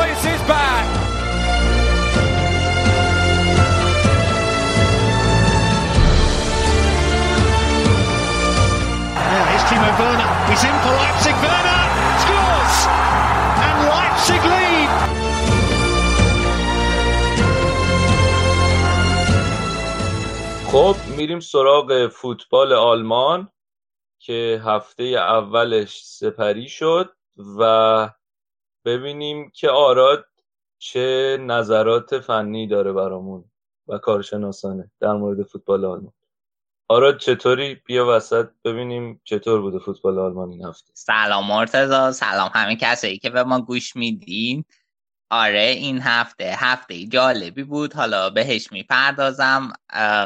قبل از اونم من کلا امروز خیلی خوشحالم چون توی گرند پریکس گرند پری بلژیکم فتل تونست همیلتون رو بزنه. اختلاف تو صدر جدول فرمول یک رسونده 17 امتیاز خیلی حساس شده. برای کسایی که نمی‌دونن همیلتون پنج بار قهرمان شده فتل چهار بار و خیلی کلی دارن با هم. خیلی حساسه. آره. بعد حالا اول قبل اینکه بازی چیزا بازی بوندسلیگا رو شروع کنم می‌خواستم بازی پرهاشیه دورتموند توی دف به پوکاله بهش اشاره کنم که یه چند روز قبل شروع هفته اول بوندسلیگا انجام شد. اولا اینکه کیت اول دورتموند امسال خیلی زشته. خیلی سخته که رنگ مشکی و زرد رو بتونی اینقدر بعد با هم ترکیب کنی ولی موفق شدن. بعد بازی با تیم گروتر فرست بود که مال دسته دوم آلمانه و خیلی خوب بازی کرد. خیلی خوب بازی کرد جلو افتاد و دورتموند عملا حرفی تو بازی بر گفتن نداشت.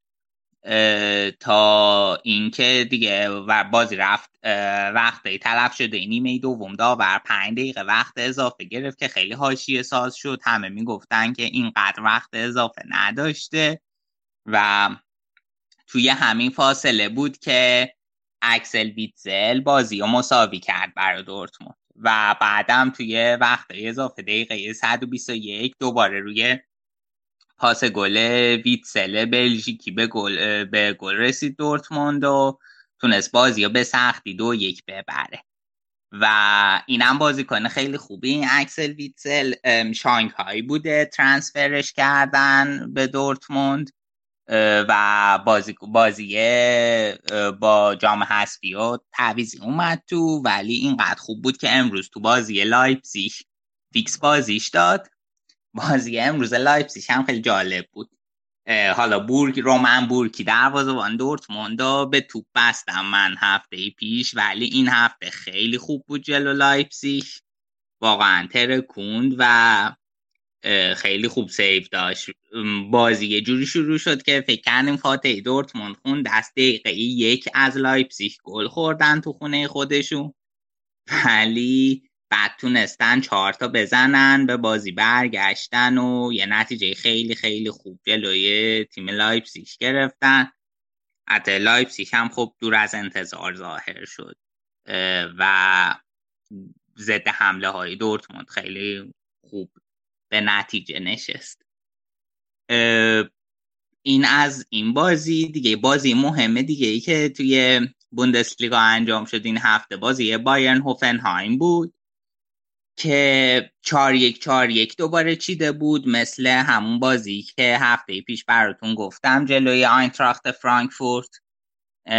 چارتایی که پشت نو مهاجم نوک چیده بود کمان ریبری مولر تیاگو بودن که خب متاسفانه کمان مصدوم شد نیمه اول. و امروز بود که میخوندم توی شهر توبینگن آلمان مورد عمل جراحی قرار گرفته. جراحیش موفقیت آمیز بوده.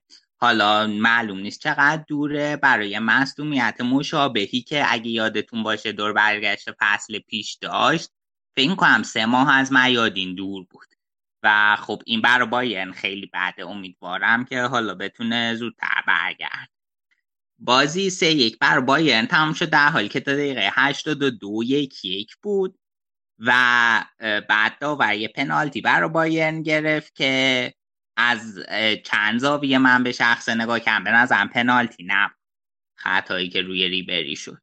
و داور پنالتی گرفت. با وارم چک نکرد. در, در حالی که آره این هفته کلا خیلی وار توی بوندسلیگا به چشم اومد. جلو تبازم بهش می‌رسیم. با وار هم چک نکرد. بعد با ین پنالتی رو زد. گل شد. یعنی در واقع اول با من گرفت دروازه‌بان هوفنهایم. بعد ریباندش رو باین گل کرد. ولی داور دستور تکرار داد. گفت که مثل اینکه لواندوفسکی چیز نه با بازی کنه باین زود حرکت کرد تو محوط جریمه. تکرارش شد دیگه لواندوفسکی مستقیم گل کرد. یه گل دیگه هم با زد که با وار مردود شد کلا تو این بازی فکر کنم سه بار از وار استفاده کرد. خیلی چیز جالبی هم نه. آره اینم از این بازی. دیگه اگه سوال نداری بقیه بازی هفته رو برم سراغشون. یه اشاره به اونام بکنم. وار تالا اصلا استفاده نشده بود تو آلمان نه؟ چرا مرتزا فصل پیشم وار توی آلمان داشتیم. در واقع توی اولین تورنمنت بین المللی هم که استفاده شد کنفت کاپ 2017 بود. و بوندسلیگا معمولا اینجوریه که این چیزای یه تکنولوژیکی که مثلا قراره توی سطح بین المللی استفاده شه یا تکنولوژی یا نمی‌دونم مثلا چیزایی دیگه مثل فرض کن مدلای توپ فلان اینا میارن تو بوندسلیگا که بازیکن‌ها بهش عادت کنن. پس آره خلاصه اینجوری. اوکی. آره آره. بعد برم سراغ بقیه بازی ها آره آره. خب یه جا بازی دیگه که این واره خیلی بعد جور تو چش زد. بازی وولسبورگ شالکه بود که با یه اخراج حالا شاید نادرست با ویدئو چک کرد و اخراج نادرست کرد. که تو نتیجه بازی هم یه جورایی تاثیر گذاشت و وولسبورگ دو یک شالکه رو زد. بازیکن شالکه هم دقیقه 65 اخراج شد. شالکه نمی‌دونم خیلی مطابق انتظار من ظاهر نشد چون وولسبورگ از تیمایی که favorite سقوط این فصل و حالا شالکه بازی بدی به نظر من ارائه داد. یکی تیمای دیگه هم که خیلی بد بازی کرد لورکوزن بود که دو هیچ به گلادباخ باخت. بروسیا گلادباخ سوار بازی بود. هکینگ خیلی مربی خوبیه حتما میشناسینش و باید ببینیم با وولسبورگ که قهرمانی بوندسلیگا داره باید ببینیم این پس چی کار می‌کنه. و شرمندگی من این هکینگ رو نمی‌شناسم. آره این سال 2009 با وولسبورگ قهرمان بوندسلیگا شد و خب وولسبورگ با تیمیه که هیچ تاریخچه خاصی تو آلمان نداره و یه تیم مثلا نو نو نوپا نمیشه گفت ولی آره یه تیم بوده که تازه به لیست قهرمان های بوندسلیگا اضافه شده و از اون موقع خیلی کارش گل کرد. ماگات هم قهرمان شده با وولسبورگ ما... ما نه ماگات با وولسبورگ نبود. وولسبورگ همین یه قهرمانی داره. همون یه دونه داره. آره آره. خب. بعد لورکوزن ترکیب با 4 2 3 1 چیده بود که ستای پشت مهاجم نوکشون برانت و فولاند و بیلی بودن.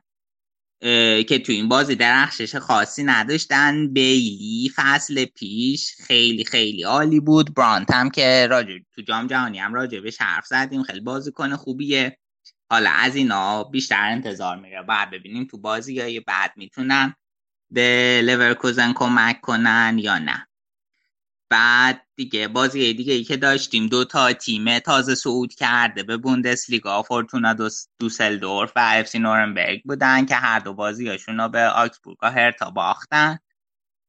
حالا بعد جلوتر ببینیم که می‌تونن تو لیگ بمونن یا نه. حیفه اگه سقوط کنن چون تیمایی که ورزشگاهی بالای پنجاه هزار نفر ظرفیت دارن و خیلی تماشاچی میارن تو ورزشگاهشون خیلی حیف سقوط کنن.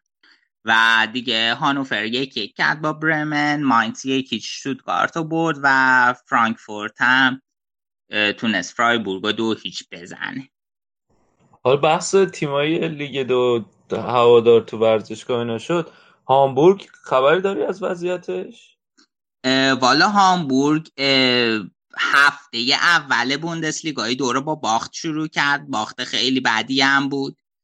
و ولی بعدش دوباره یه برد داشت. حالا اون فصلی که این تیم سقوط کرده بهترین فصل برای بازگشته. یعنی اگه این فصل بر نگرده هی برگشتش سخت و سخت تر میشه چرا بهترین فصل برای برگشت؟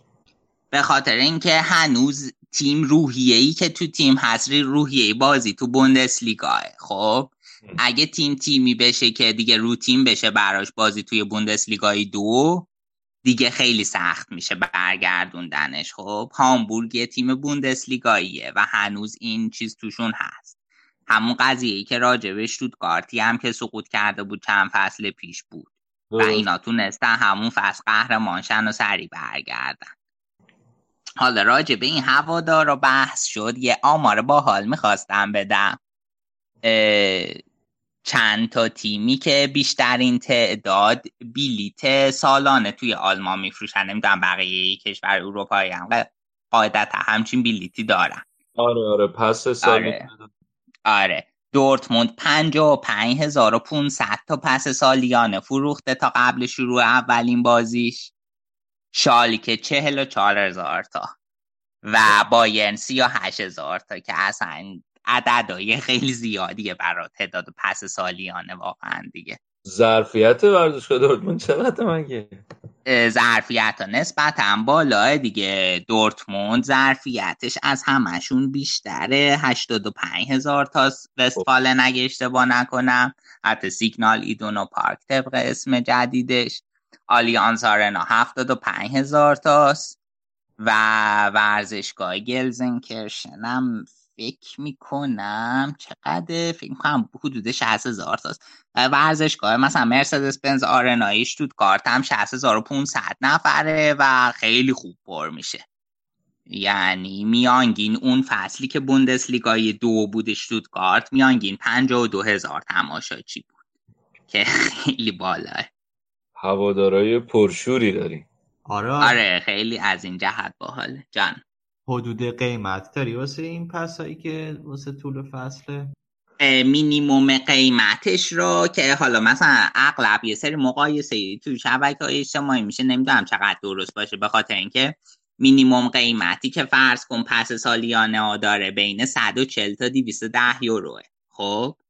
ولی این نکته رو باید در نظر بگیریم که آلمان یه سری جایگاه ایستاده داره توی ورزشگاهش برای بوندسلیگا.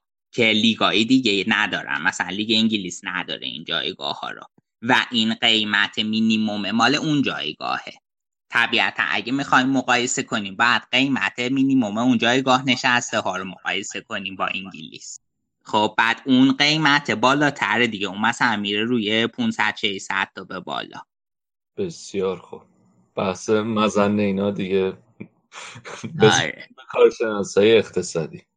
آره من چند تا چیز دیگه می‌خواستم. ای بگم. ببخشید خیلی طولان شد. من این هفته برنامه داشتم. یکم راجع به ترانسفرهای دورتموند و شالکه و اینا صحبت کنم. ولی چون خیلی مطلب داشتیم اینا مقبول می‌کنم. حالا به یه دفعه دیگه.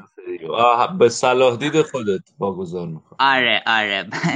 یه چیز یکی از مهمترین خبرهایی که این هفته در اومد نوری بازی کنه شالکه که سال پیش توی یه بازی دوستان باورد بازی کنه آژاکس که سال پیش توی یه بازی دوستان باوردر برمن تو کما رفته بود حمله قلبی بهش دست داده بود ببخشید. آره آره. پنج شنبه به هوش اومد. اه آره آره و قابل حرف زدن. شد از نظر وضعیت جسمی در وضعیت خیلی بدیه ولی خب به هوش اومد. همین خیلی خوبه. بهش کمای مصنوعی داده بودن توی این یک سال. آره, آره حالا خیلی. کلایبرت و یه سری اینایی که باش هم تیمی بودن تو آجاکس همه تو تیمای جدید سی و چهار میپوشیدن. من اینو خبرشو خوندم ولی نمی‌دونستم به هوش اومده تازه. آره آره. به این پنجشنبه به هوش اومده.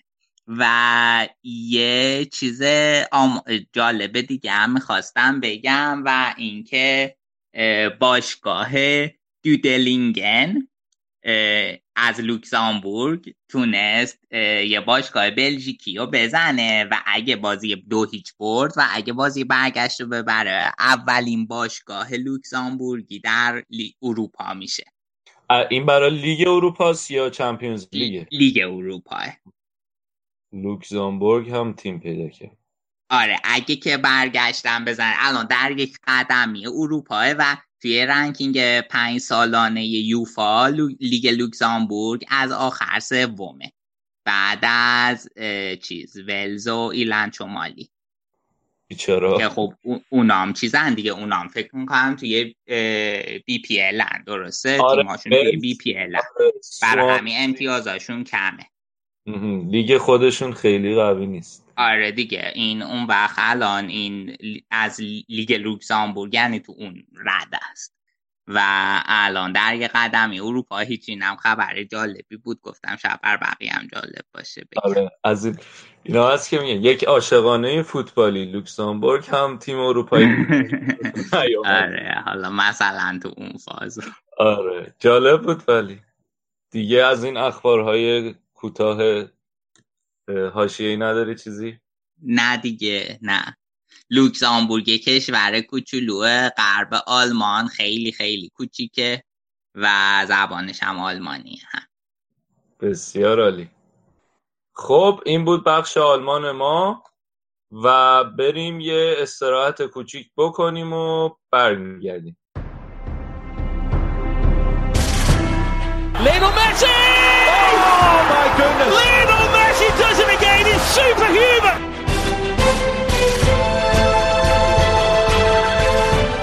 Great cross, headers in, Miranda! And Atletico Madrid lead in the cup final!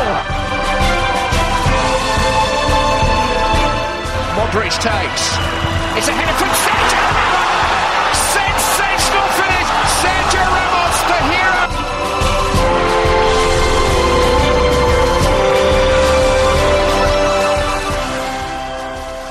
خب رسیدیم به لیگ اسپانیا. می‌خوایم با بررسی بازی های بارسا شروع کنیم. امیر حسین بیا بگو ببینم وضعیت بارسلونا چجوریه. مرسی. مرتضا بارس... وضعیت بارسا بد نیست. دو تا بازی کرده شیش امتیاز داره الان ولی این هفته با وایادولید بازی داشت. تیمی که تازه اومده خوب لالیگا با پلی آف و اینجور چیزا. و خاطره بدی هم داشتیم از ورزشگاهشون. دفعه پیشی که با بارسلونا رفته بود تو ورزشگاه یکیش باخته بود. سال 2014 دیگه یکم یکم تو ورزشگاه واسه بارسلونا چیز شده بود. اون بازی گره خورده بود یا خاطره مونده بود. روی چند تا از این بازی می‌کنن. اگر هستن ولی خب خیلی دولیدو چهار هیچ و چهار یک و اینجور چیزا برده. قبل بازی والورده گفته بود که بازی سختیه. بازی هم گره خورده بود دقیقه 60 و اینا. ولی بعد چند تا کامنت دیگه راجع بازی کنن که خیلی رو می‌خواد راکیتیچ بمونه آخر فصل. بعد اینکه راجع به روبرت خب یه تغییر تاکنیکی داده بود که سرجیو روبرت رو یه خط برده بود عقب و توی دفاعش بازی داده بود دفاع راست. و گفته بود که سرجیو روبرتو کلا دفاع راسته و بعضی وقتا توی سری از بازی هم میریمش خط بس خب تنها تغییری که بارسلونا تو این بازی داده بود این بود که کوتینیا رو ورده بود تو بازی از اول بهش بازی داد وارورده و باز سومدوری که سرجیو روبرتو اومد به جایشو گذاشته بود نیم کرد. خب آره دیگه. امروز تا تو بازی دیدی؟ می‌خوای یه جمع راجع آره من بازی زنده دیدم. خب این اولین باری بود که فکر کنم بعد از مدت ها کوتینیا رو فیکس گذاشته بود تو زمین و به نظر من روز به روز داره بهتر میشه و خیلی میشه بهش اعتماد کرد توی ترکیب. نکته دیگه که داشت بازی بازم دمبله بود. توی این بازی شاید یکی از بازی های به نسبت خوبش بود. ولی همچنان اون حالتی که می‌خواد خودش رو ثابت کنه رو من توی بازیش می‌بینم. یعنی دریبلای خوبی می‌زنه حرکت های خوبی می‌کنه ولی تو اون لحظه آخر که می‌خواد شوت آخر رو بزنه یا اعتماد به نفس نداره یا بیش از حد خودخواهانه بعضی موقع یعنی بیش از حد اعتماد به نفس داره بعضی جاها حرکت می‌کنه و خب توپای زیاده خراب می‌کنه. مهمترین نکته این بازی شاید این بود که خیلی زمین بدی داشت. یعنی خیلی جا تشبیهش کردم. مزرعه سیب زمینی یعنی هر قدمی که بازیکن‌ها برمی داشتن پشت سرشون یه تیکه چمن کنده می‌شد و کلا برای بارسا که روی زمین خیلی توپ خوب به گردش در میاره بازی سخت کرده بود. بین دو نیمه یکم صاف کرده بودن زمین ولی بعد از پنج دقیقه دوباره مثل قبل شده بود. خیلی اذیت کرد تیمو. مسی تو این بازی خیلی دیده نشد و کار تیم حسابی گره خورده بود. و سوارز هم که مدت که رو فرم نیست و خب آره. ش... نمی‌دونم سوارز که قرار هست خیلی طول می‌کشه. مثلا اول سه چهار تا بازی اول فصل معمولا خوب نبوده. یکم طول می‌کشه. اینا هم خیلی تیما بسته بازی می‌کنن یه میان جلوی بارسا. اینا یه چیزی بین فکر کنم من تو منو و چیز بازی می‌کردن. بین دفاع منطقی و من تو من اینجوری بود که وقتی بارسا توپو می‌گرفتن یا سه چهار تا بازیکن می‌رفت سمت بازیکن صاحب توپ. خیلی فشرده و این خیلی خطرناکه دیگه. الان دو تا بازیه. بارسلونا تا دقیقه 60 گل نمی‌زنه. آره خیلی حسابی گره خورده. و حالا بازی قبلی مسی تونست گره رو باز کنه. این دفعه روی بازم هوشمندی سرژی روبرتو بود که به گل رسیدیم. سرژی روبرتویی که خیلی خوبه. یعنی خیلی خوبه. همه جا ازش بازی می‌گیرن. هر جایی هم که ازش بازی می‌گیرن تمام تلاشش رو می‌کنه و خیلی موثره. بعد دیگه بگم که خیلی موثر بود. آره پاسش که پاس گلی که داد خیلی خوب بود. ضربه آزادایی هم که مسی توی این مدت زده بود توی این بازی فکر کنم یه دونه گیرش اومد. و اونا هم اصلا خوب نزد. نکته دیگه آها در مورد وایادولید یکی این که دروازه‌بانشون جوردی ماسیپ بود که چندین سال دروازه‌بان سوم بارسا بود و حالا توی وایادولید بازی می‌کرد. یه مهاجم ترک هم داشتن اونال اینجوری تلفظ میشه. اونم خیلی اذیت کرد بارسا رو توی بازی. ولی نمی‌دونم امیدوارم که حالا اینجوری پیش نره بازی بارسا. بازی بعدشون به نسبت آسونه تا هفته فکر کنم ششم هفتم که رگباری و سخت میشه دیگه وضعیت. و باید با سویا و والنسیا و رئال و اتلتیکو بازی کنم. ببینیم که توی اون دور چیکار می‌کنم. حالا چیزه بارسالو زیادش نشه ولی یه سوالی تو هم از این اعتماد والورده به پیک کلافه ای که همه بازی ها هست. آره اینم می‌خواستم اتفاقا اشاره کنم. دیروز یه چند باری سوتی داد و کم کم شاید باید به فکر جایگزین مطمئن باشیم براش. شاید لنگ... لنگ... شاید لنگله آره لنگله شاید بتونه بیاد جاش. آره. موضوع پیچیده تر شاید دفاع چپ باشه که هنوز جایگزین نداریم. من شنیدم که می‌خواد مثلا فرمایلن رو بذاره. ذخیره آلبا که یکم نمی‌دونم سبک بازیشون فرق آره. جزء گزینه هاشونه ولی خب آخه کسی الان تو نیمکت نداریم برای دفاع چپ دفاع چپ آخه فرمایلن خیلی عجیبه. خیلی عجیبه. آره. بعد ترکیبم که توی نیمه دوم یه تغییرات ریزی داد والورده ویدال آورد توی زمین.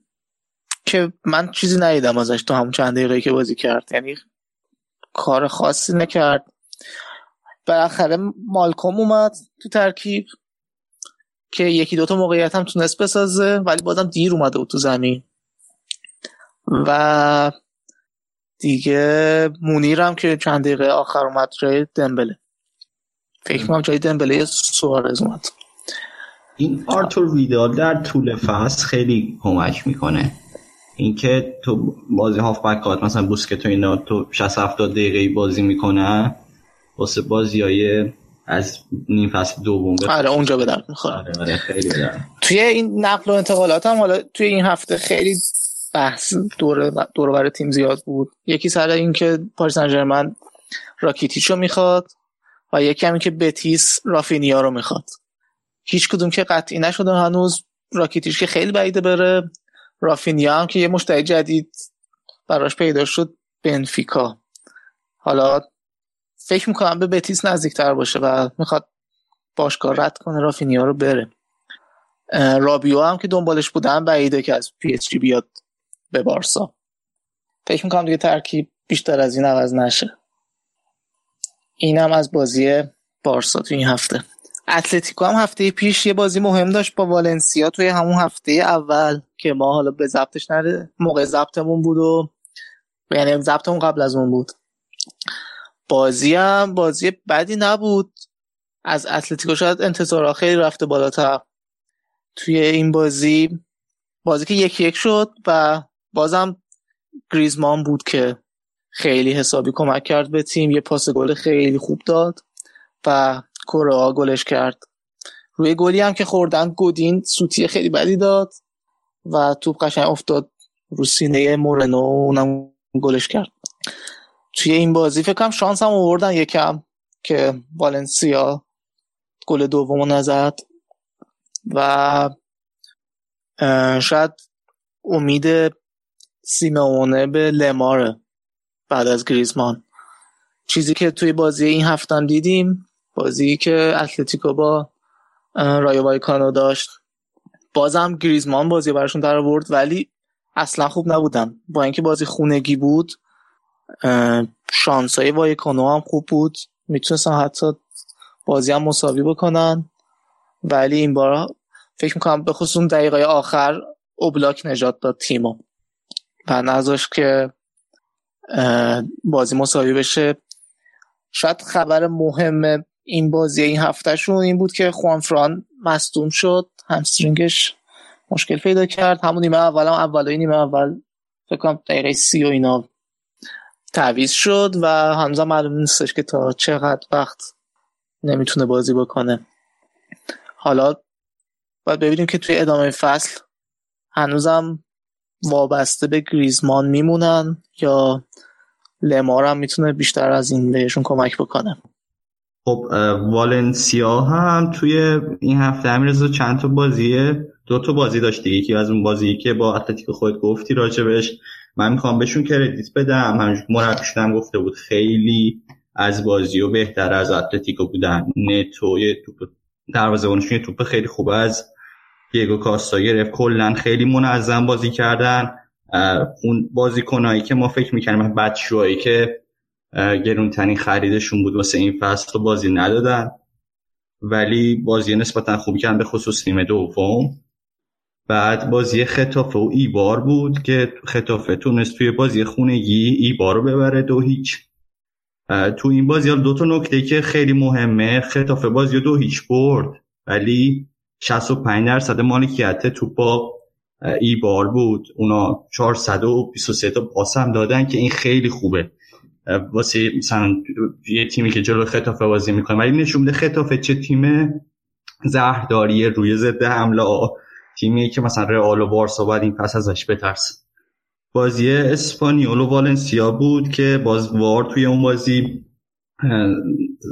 تصمیم گیرنده شد توی ضربه ایستگاهی که دقیقه 62 بازی استبان جنارو زد. خیلی نزدیک بود به خط ارزی زمین و خیلی تاثیرگذار وار اومد. بعد از ضربه ایستگاهی که از سر همه بازیکن جدیدای والنسیا گذشت یا خوابی و بیا و تمام این دفاعی که گرفته بودن دفاع فکت دفاعی و دفاعی که گرفته بودن از رو سر اینا گذشت و این به تیرک خورد و باز رفت و گل خیلی قشنگ بود به نظرم. بعد اشتباه دومشون هم پیچینی کرد. دفاع راستی که جدیدن گرفتن از ایتالیا. خیلی بد بود دقیقه 68 اون گلم خورد. خیلی یعنی تو ده دقیقه بعد, بعد از نیمه دوم نیمه دوم بازی برگشت به نفع اسپانیول. اسپانیول تونست والنسیا رو دو هیچ ببر علی می‌خوای تو راجع به رئال و بازی این, هفته رئال بگو واسم خب هفته پیش که بازی رئال خطاف موقعی که داشت برگزار شد ما دیگه برنامه رو تقریبا ضبطش تمام شده بود نرسیدیم راجع به صحبت کنیم. این هفته هم دوباره همین اتفاق داره راجع به بازی رئال خیرونا میفته من الان اول یه ذره راجع به بازی رئال خطاف صحبت می‌کنم که هفته پیش انجام شد. خطاف خب یکی دیگه از تیمایی که توی شهر مادریده مادرید الان توی لالیگا فکر کنم پنج تا تیم داره. خطاف خودش تیم خیلی خوبیه. پارسال هم هشتم لیگ شد و پارسال نکته جالب اینه که خط دفاع سوم لیگ بود با 33 تا گل خورده. یعنی از رئال مادرید کمتر گل خورده بود. اما خب تعداد گلای زدهشون هم خیلی کم بود. فکر کنم مثلا پارسال 42 تا یا 43 تا گل زده بودن پارسال نه توی این بازی یه اتفاق تاکتیکی مهمی که افتاده بود این بود که رئال کروسو گذاشته بود به عنوان هافبک دفاعی زمین و کروس از عقب وظیفه داشت که هم توپای جلوی خط دفاع رو جمع کنه و وظیفه مهمترش این بود که بازی سازی از هم عقب زمین شروع کنه. واسه همین هم بود که کروس بعد از دقیقه پنج بازی که مشخص شد که رالی همچین برنامه داره باز کنه خطافه بشه در کروسو پرسش می‌کردن و نمیذاشتن درست کارش انجام بده. اما خب کروس خیلی با موفقیت بیرون اومده از زمین هم خیلی بازی سازیاش خیلی خوب بود و تیمو جلو برد هم این که مهمتر از همه دفاع رال خیلی روز خوبی گذرون سیستم دفاع رال خیلی روز خوبی گذرون و هیچ موقعیتی روی دروازه رال ایجاد نشد. و این خیلی نکته مهمه یعنی موقعی که ما هی صحبت می‌کنیم که چطور باید گلای زده که کریستیانو رونالدو همیشه مثلا فصلی 50 تا گل می‌زده. حالا چطور باید اونو جبران کنیم؟ همه به این فکر می‌کنن که حالا ما باید 50 تا گل اضافه بزنیم. در صورتی که یه کاری که میشه کرد نه که 20 تا گل کمتر از فصل پیش خورد. 15 تا گل کمتر از فصل پیش خورد. و اینکه خط دفاع را یه روزای خوبی مثل روز هفته پیش بگذرنه خیلی مهمه. فقط از سوالی که باقی میمونه اینه که آیا کروس توی بازی با تیمایی که از نظر هجومی قوی ترن توی لالیگا مثل مثلا سویا والنسیا یا حتی مثلا بارسا و اتلتیکو جلوی این تیم هم دفاع رئال می‌تونه اینجوری بازی کنه و گل نخوره که باید زمان بگذره تا مشخص شه. یه امیدواری دیگه که توی بازی رئال بود بود که سبایوس یه بازی خیلی خوبی گذرون سبایوس پارسال رئال خریده بود ولی یک سال تمام تقریبا زیدان تقریبا خیلی کم یا اصلا میشه گفت هیچ بازی بهش نداد. اما هفته پیش بازی کرد و خیلی خوبم بازی کرد با اعتماد به نفس بالا. و اینکه ایسکو خیلی روز خوبی نداشت متاسفانه. متوسط بود. هنوز به اون اوجی که داره نرسیده. توی بازی رئال اگر بازی رئال نگاه کرده باشیم چیزی که خیلی واضح بود این بود که رئال خیلی جناح بازی رو عوض می‌کرد. یعنی هی جناح توپ رو از سمت راست زمین با یه پاس یا دو پاس این بار سمت چپ زمین تا اینکه تا خط دفاع ختافه رو بتونه گیج کنه و از جای خودش بکشه بیرون. و بیل و آسنسیو هم هی خیلی با هم دیگه جا عوض می‌کردن. یعنی مثلا بیل پنج دقیقه سمت چپ زمین بود بعد می‌رفت جای آسنسیو سمت راست و این دو تا هم هی خیلی جاشون با هم دیگه عوض می‌کردن. این از بازی رئال ختافه هفته پیش. خیلی ها دنبال این بودن که وینیسیوس رو ببینن توی زمین. هفته پیش که ندیدن ندیدیمش وینیسیوس رو. و این هفته وینیسیوس با سری رئال مادرید بی یا رئال کاستیا بازی کرده. جلوی لاس پالماس بی که این خیلی خبر خوبی واسه وینیسیوس نیست. یعنی اگر وینیسیوس هم برزیل فلامینگو میموند و اونجا بازی می‌کرد سطح بازی خیلی بالاتر بود تا دسته سه اسپانیا. اما خب حالا تا الان که این تصمیم گرفته باشگاه رئال که وینیسیوس با تیم اول تمرین کنه و با تیم دوم بازی کنه. خب فکر کنم راجع به رئال به اندازه کافی صحبت کردیم. یه بازی دیگه که از هفته پیش مونده بازی اتلتیک بیلبائو جلوی لگانس بود که اون بازی رو اتلتیک بیلبائو دو یک از لگانس برد. این دوتا تیم تیمای رده 16 و 17 فصل پیش لالیگا بودن. با جفتشون هم با 43 امتیاز. بیلبائو بازی با گل دقیقه 93 ای که مونیا این برد و یه چیز خیلی جالبی که توی ترکیب بیلبائو دیدیم این بود که به جایی که پاک اینا با به عنوان گرانترین دروازه‌بان تاریخ فروختن به چلسی دو تا دروازه‌بان جوون آوردن. یه اونای سیمون 21 ساله رو آوردن که از تیم جوانان خودشون اومده بالا و یه الکس رمیرو 23 ساله رو آوردن که اینم محصول آکادمی خود بیلبائو و ما فصل پیش هوسکا بود که دست دو اسپانیا بود و الان اومده دست یکی اسپانیا همون تیمی که اسلام قدوس هم یه مدتی بحثش بود که می‌خواد بره. و حتی رفته بود عکس هم با مسئولین هوسکا گرفته بود. آم بازی دیگه ای که برگزار شد این, این, هفته بازی لگان سوسیو داد که دو دو هم تموم شد.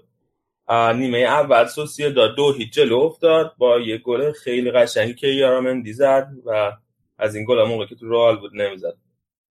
و نیمه دوم اما لگانس برگشت بازی دوتا گل زد. هر دو تاش هم وینگر مراکشیشون نبیل الجار زد که گل دومش یه گل چیپ خیلی قشنگی بود. اگه ندیدید برید ببینید به نظر من. یه بازی دیگه بازی آلاوس بتیس بود که هر دوشون هفته پیش سه هیچ باخته بودن. آلاوس که به بارسا باخته بود بتیس هم به لوانته باخته بود.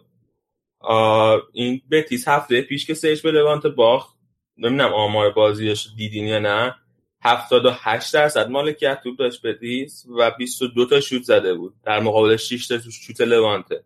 اما آخر بازی هم سه هیچ باخته بود. ولی این دفعه با هم صفر صفر کردن دیگه. 78 درصد مالکیت تو 22 تا شوت بعد سه هیچ باختن؟ آره. من فهم باش ندیدم خب بتیس کلا تیم محبوبیه. یعنی توی لالیگا اگه طرفدار سویا نباشن ملت همه معمولا دوستشون دارن بتیسیا رو. من هم نشستم هفته پیش دیدم با ذوق و شوخی مثلا اینا میان میترکونن و اینا ولی سه هیچ باختن نبین دیگه بازیاشون آره دیگه. آخه بندگان خدا 22 ببین مثلا یه وقت پیش میاد یه تیم مالکیت توپ داره خیلی کاری نمی‌کنه ولی با توپ. اما اینا با توپ همه کار می‌کردن. فقط گلش آره. خب دیگه اینم از اسپانیا این هفته. دیگه اسپانیا تموم شد. آیا من حرف ندارم اگر که بقیه هم حرف ندارن؟ نکته ای نظری. علی تو نظر راجع این تونی کروز چیه؟ این خیلی تو بازی خطافه ازش چیز شد خیلی ساپورتش کرد میدیا که خیلی خوب بازی کرد و خیلی خوب بود. خب ببین الان هاف بک دفاعی نیست. از انگ وظایف دفاعی اون آنچنان نمی‌تونه به عهده بگیره. اما تو بازی با خطافه بگم چی؟ من یادم نمیاد آخرین بار کی بوده که روی دروازه رال واقعا حتی یک موقعیت هم ایجاد نشد. و خط دفاع هم اونقدر کار خاصی نمی‌کرد. بیشتر تو بار کروز جمع می‌کرد. چرا مثلا یه بار کروز سوتی داد که اونم ناچو اومد جمع کرد پشتش. از کاسمیرو هم چیز تر شده. نه آخه مسئله اینه که کاسم باید کروز رو ببین توی بازی بزرگ بعد ببین جلوی مثلا سویا والنسیا چیکار می‌کنه. بعد ببین جلوی بارسا چیکار می‌کنه. آره اونجا دیگه تاثیرگذاری باید نشون بده. کاسمیرو برمیگرده نه؟ آره کاسمیرو که برمیگرده. ترکیب جلو باز با رو اومده کاسمی رو برگشته تو یعنی سه بار کشیده بیرون کاسمی رو گذاشته تو. اما من فکر می‌کنم که کلا چرخشی بازی بده دیگه. یعنی اینجوری نباشه که کاسمی رو همه بازی رو بخواد بازی کنه. چون ریسکش هم بالاست. تو کاسمی رو اگر همه بازی رو بخوای بازی بدی بعد نمی‌تونی کنترل کنی که توی اون بازی مثلا توی بازی چمپیونز لیگی هم مصدوم بشه. نمی‌دونم. یه اتفاق براش بیفته. برای کاستن رو به عنوان تنها هاف بک دفاعی واقعی تیم بر ازش خیلی حفاظت بشه. آره آره همین که گفتی دیگه اینطوری کروسه قطعا جلوترم اگه با... یعنی الان خوب بوده ولی قطعا یه خط جلوتر خیلی بهترم خواهد بود. آره بعد هم بعد این کاسمی رو یه مشکلی که داره. این کاسمی رو که اگر یادتون باشه یه فصل اومد رئال بازی کرد. فصل اول آنجلوتی قهرمان اروپا شد و همون توی همون قهرمانی اروپایی هم که آوردم خیلی تاثیر داشت. یعنی بازی برگشتی که رئال با دورتموند داشت شدن نیست چه مرحله؟ یه چهارم بود یه هشتم. رئال بازی رفت و برده بود. فکر کنم سه هیچ برده بود. بعد بازی برگشت بازی دو هیچ شده بود و قشنگ ما همه داشت دست و پامون میلرزید و آنجلوتی کاسم رو برد توی بازی دیگه بازی بستن گل نخورد و رفت بالا از اون مرحله. حالا نتایج دقیقه نیست. فکر کنم سه هیچ بود و دو هیچ. حالا بعد رفت چک. ولی چیزه ولی خب بعد رفت پورتو. پورتویی که مربیش لوپتگی بود. آها. یه فصل اونجا بود و اونجا خیلی خوب بازی کرد. بعد دوباره بعد یه فصل برگشت را و کاسمی رو لوپتگی باش آشناس و قبلا هم بهش باز داده و خودش اصلا واسه پورتو یه بار خریدتش. اما نکته اینه که کاسم رو نمی‌تونه از عقب زمین بازی سازی کنه. اصلا کاسم رو کلا خیلی خیلی ضعیفه توی پاس دقیق دادن اولا و دوما وقتی تحت پرس قرار می‌گیره خیلی سریع توپ از دست میده. یعنی نمی‌تونه توپو توی پرس نگه داره. در صورت یک کروس بازی کنیه که می‌تونه این کارو بکنه. آره اما لازم داره که اون کنارش باشه. یعنی دو تا بازیکن با هم باید آره نمی‌تونه آره. نمی‌تونه انجام بده. البته کروس می‌تونه کار دوتا رو انجام بده ولی خب از اونم بخواد زیاد بازی بکشه به قول تو. آره بعد ولی خب بازم کروس هم بالاخره کیفیت دفاع کاسم رو نداره. یعنی اونجوری به اونجوری که کاسم رو می‌تونه تخریب کنه بازی حریف و کروس نمی‌تونه. ولی واقعا این ستا خیلی خوبن با هم دیگه. کروس کاسم آره مودریچ هم که دیگه داره سنش میره بالا. احتمالاً دیگه آروم آروم با حالا که قرار خودش بره دیگه شما شروع کردین سنش داره میره بالا تموم شد فصل نقل انتقالات. یعنی دیگه مودریچ واسش فصل نقل انتقالات تموم شد. مون داره مودریچ ولی احتمال زیادی من میدم که فصل بعد دیگه بره. یعنی این فصل فصل آخرش باشه. خب این هم از لیگ اسپانیا بریم و یک استراحت کوتاه بکنیم و برگردیم بیایم خدمتتون. Good ball from Lichtsteiner. It's another Juventus goal. It's another Mario Mandzukic goal. It's Jose Callejon who takes the corner. Koulibaly!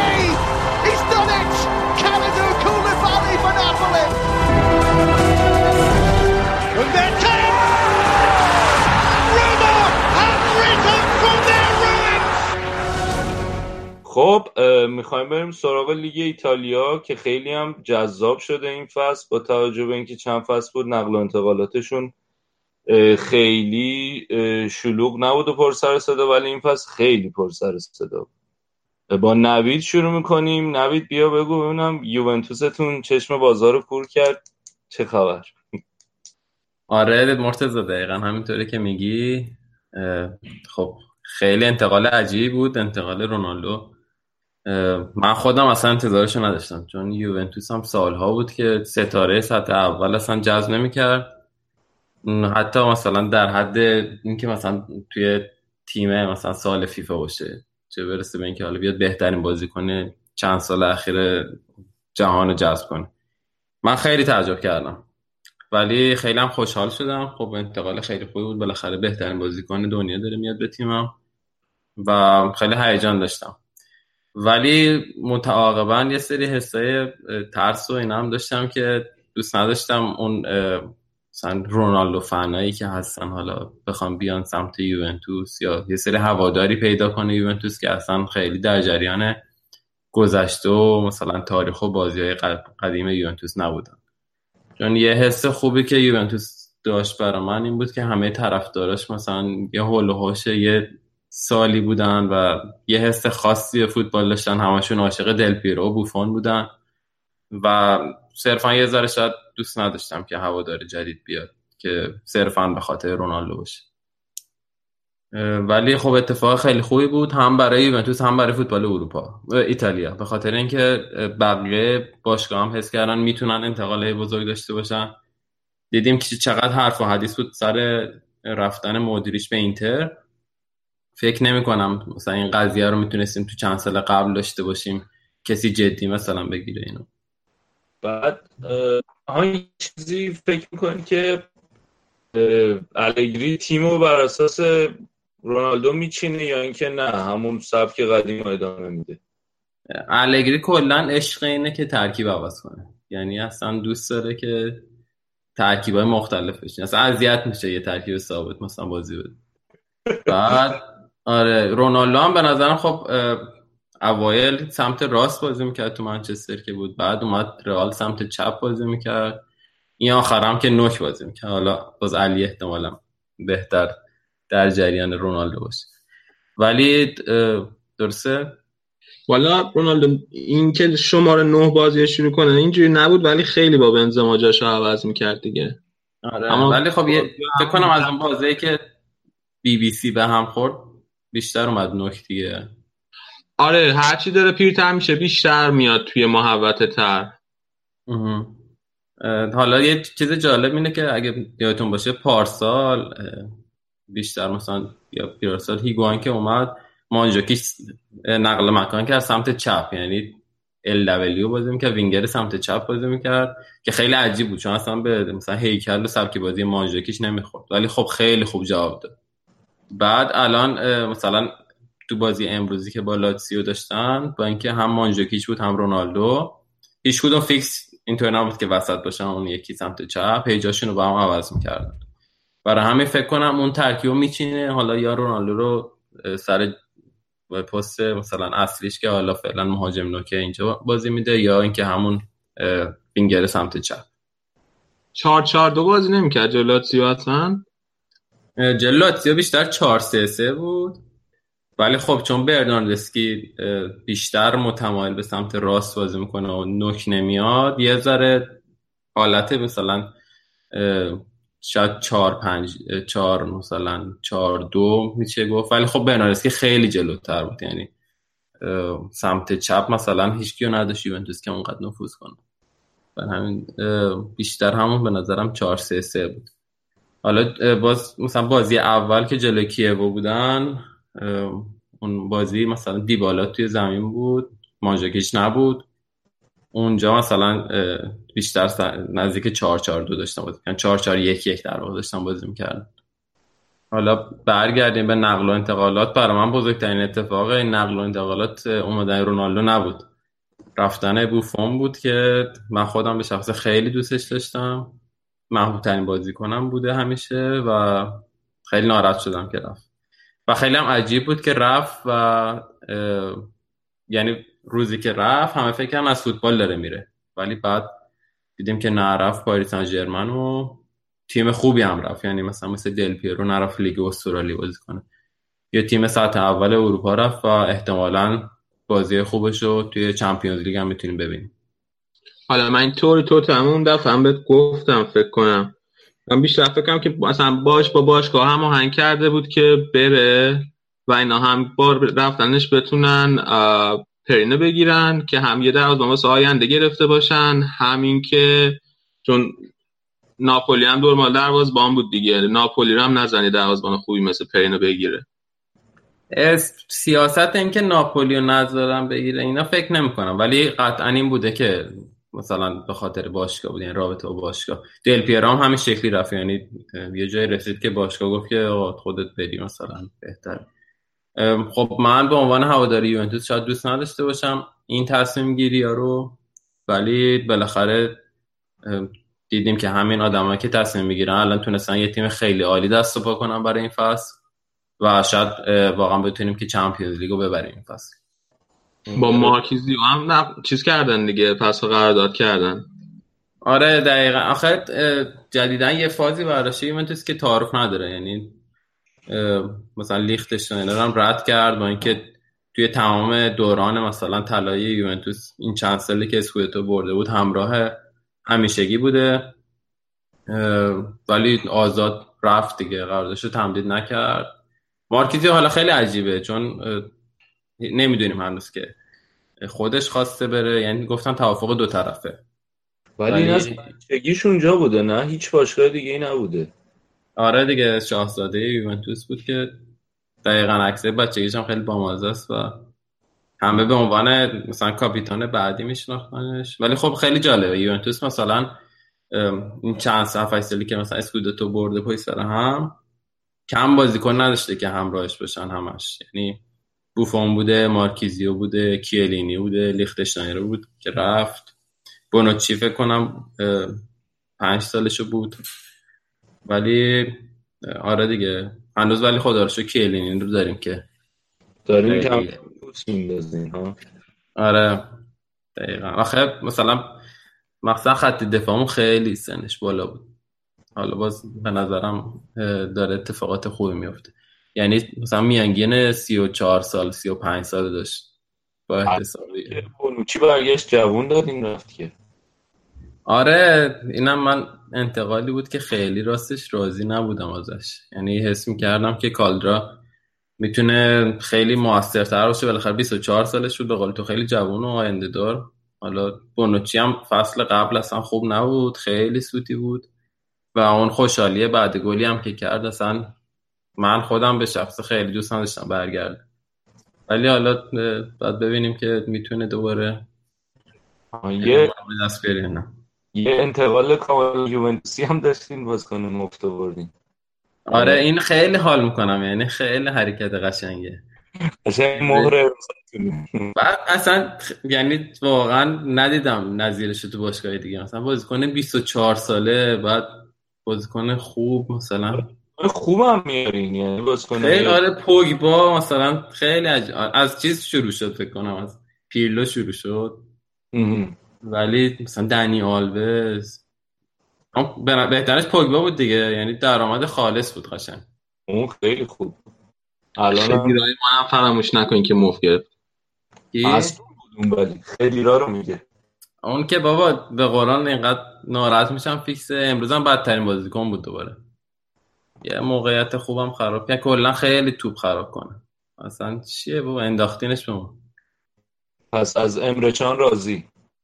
حالا خیلی هنوز یه کار خاصی نکرده اصلا. ولی انتقالش که خب رو کاغذ حداقل خیلی انتقال خوبی بود. یعنی همین مثلا ژانویه هم بفروشتش کلی سود می‌کنه.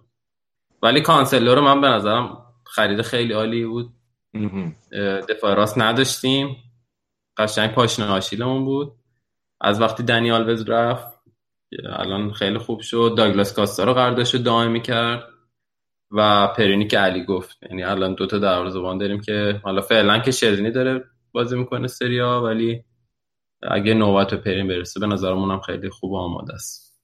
اگه کاستا بازش بگیره بعد رونالدو هم دارین واقعا تیمتون خیلی خوب میشه.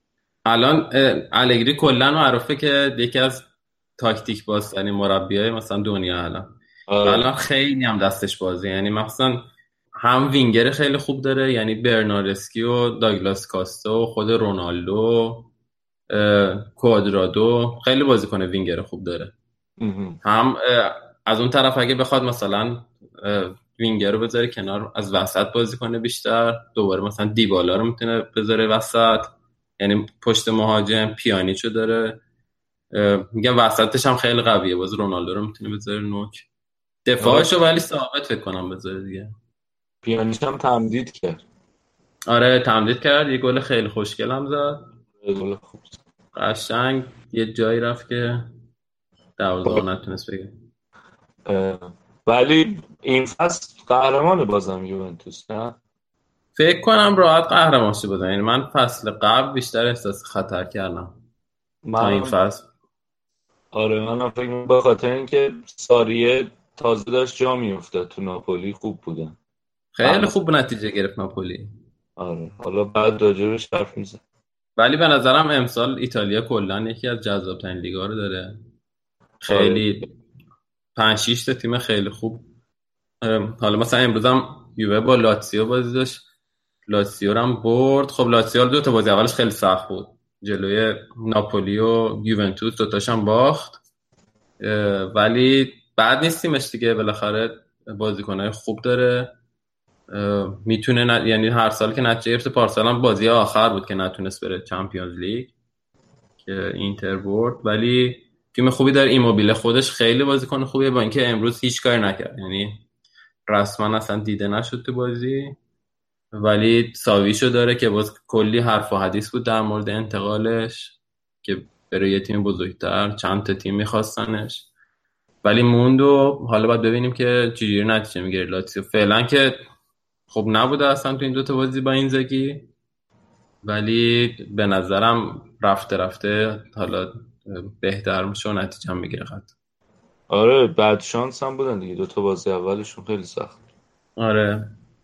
جلو ناپولی ولی خب اونقدر چیز نبودی یعنی به نظرم می‌تونستن بهتر نتیجه بگیرن.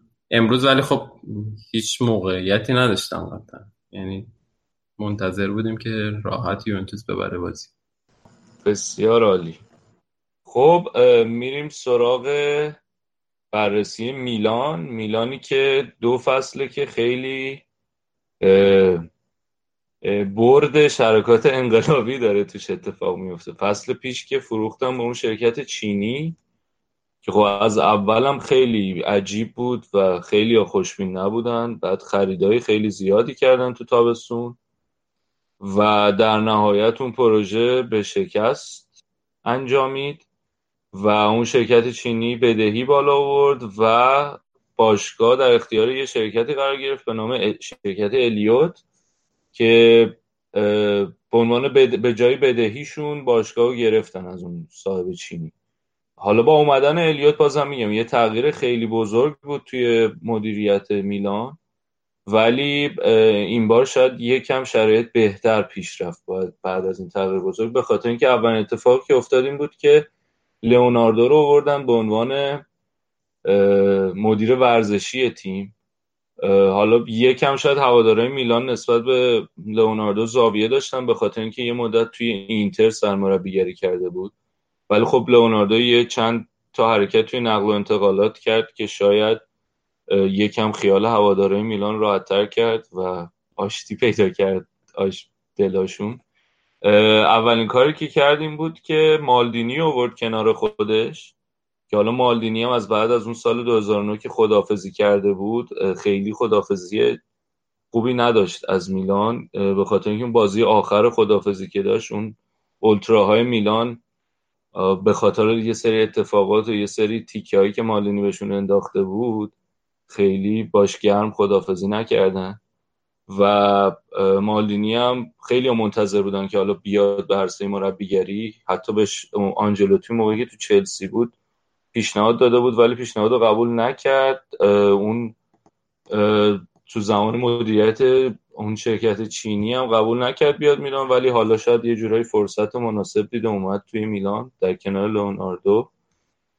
و شاید مهمترین اتفاقی که تو نقل و انتقالات تابستون میلان افتاد شاید که نه اون تبادلی بود که بین میلان و یوونتوس اتفاق افتاد.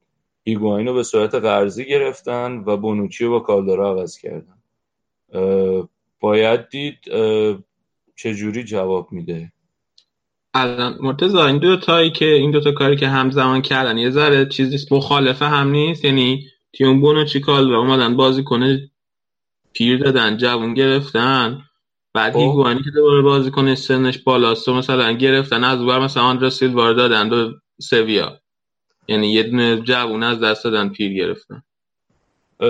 چند تا بحثه یکی اینکه خب بونوچی نمی‌خواست بمونه. قصدش این بود که بره. و قطعا میلان نیاز داشت به یه دفاع وسط. و خب بهترین کار این بود که حالا یه دفاع وسط جوون بگیرن که در کنار رومانیولی با هم دیگه زوج باشن. و اگه کنار هم جواب بدن تا سالها می‌تونن اون خط دفاع میلان رو تضمین کنن.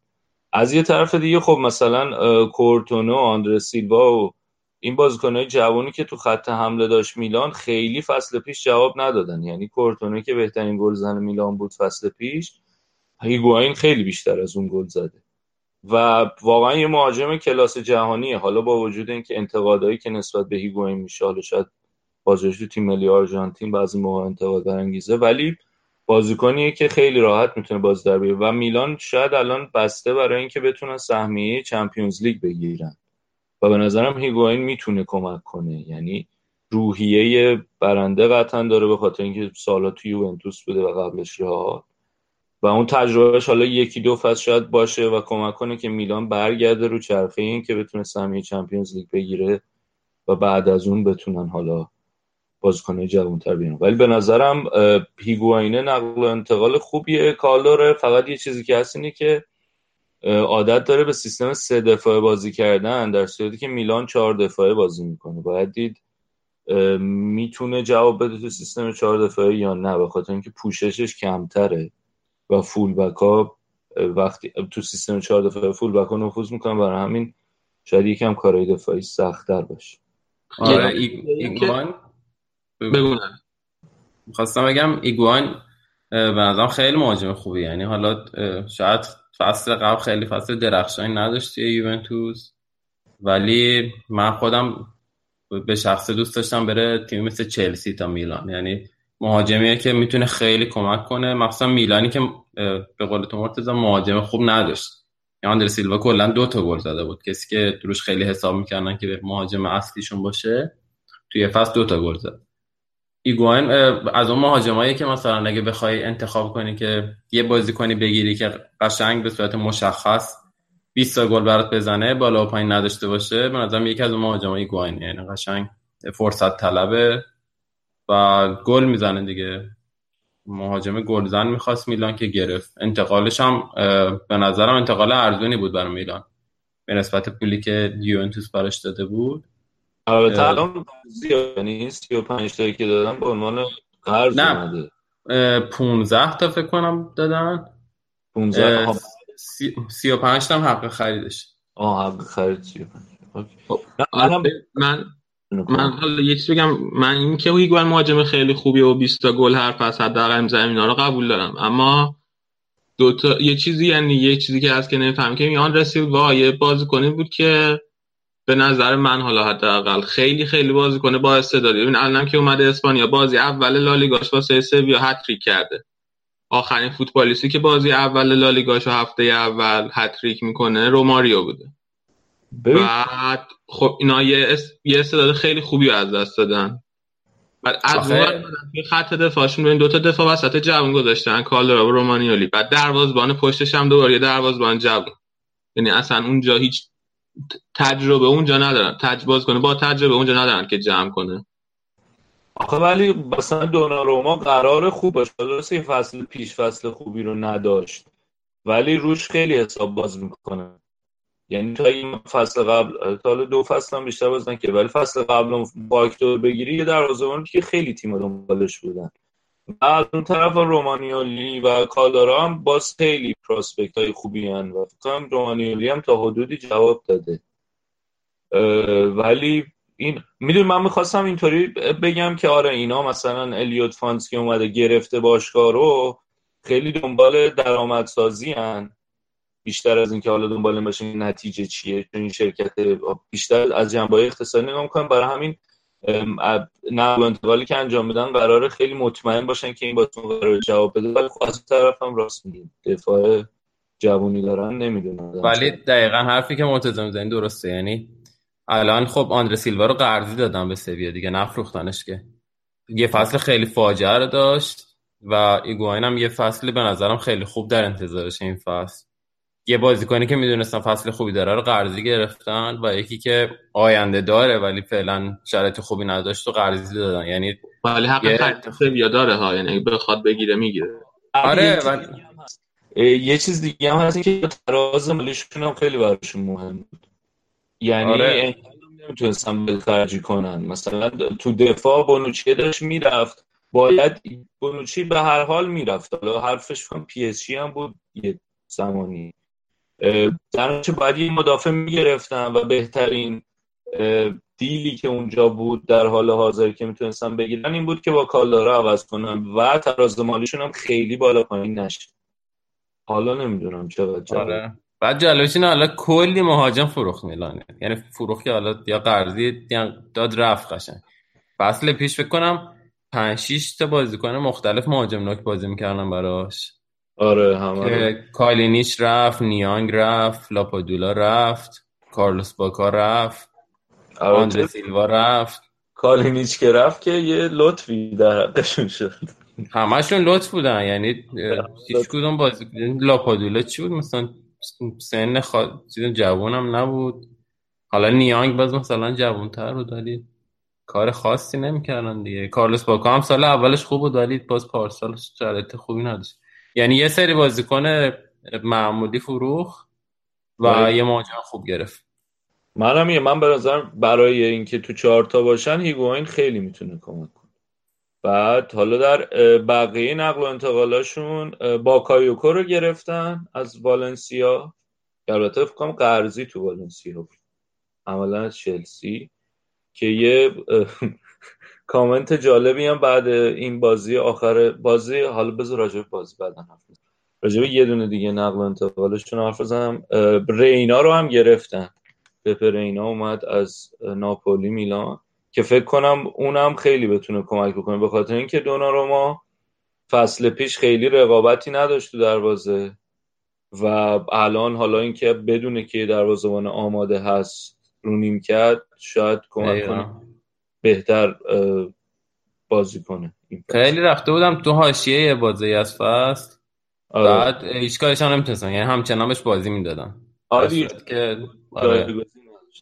آره این الان یعنی در واقع رایولا هم تهدید کردن که اگه مثلا باشگاه رو بخوای تهدید اذیت کنی و اینا سری بازی کنه نمی‌ذاریم رو نیم که آره دروازه‌بان داریم. رایولا هم آره. کیس جالب رایولا هم میگه که مادر نزده دیگه. کسی که منو بخواد تهدید کنه. آره. اون یه رای پیدا می‌کنه. بعد بازی اولشون هم بازی جلوی ناپولی بود که دو هیچ جلو افتادن ولی به شکل عجیب سه دو باختن. از بازیکن از خریدای جدیدشون فقط آها یه بازیکن دیگه هم که خریدن لاکشالت هم خریدن.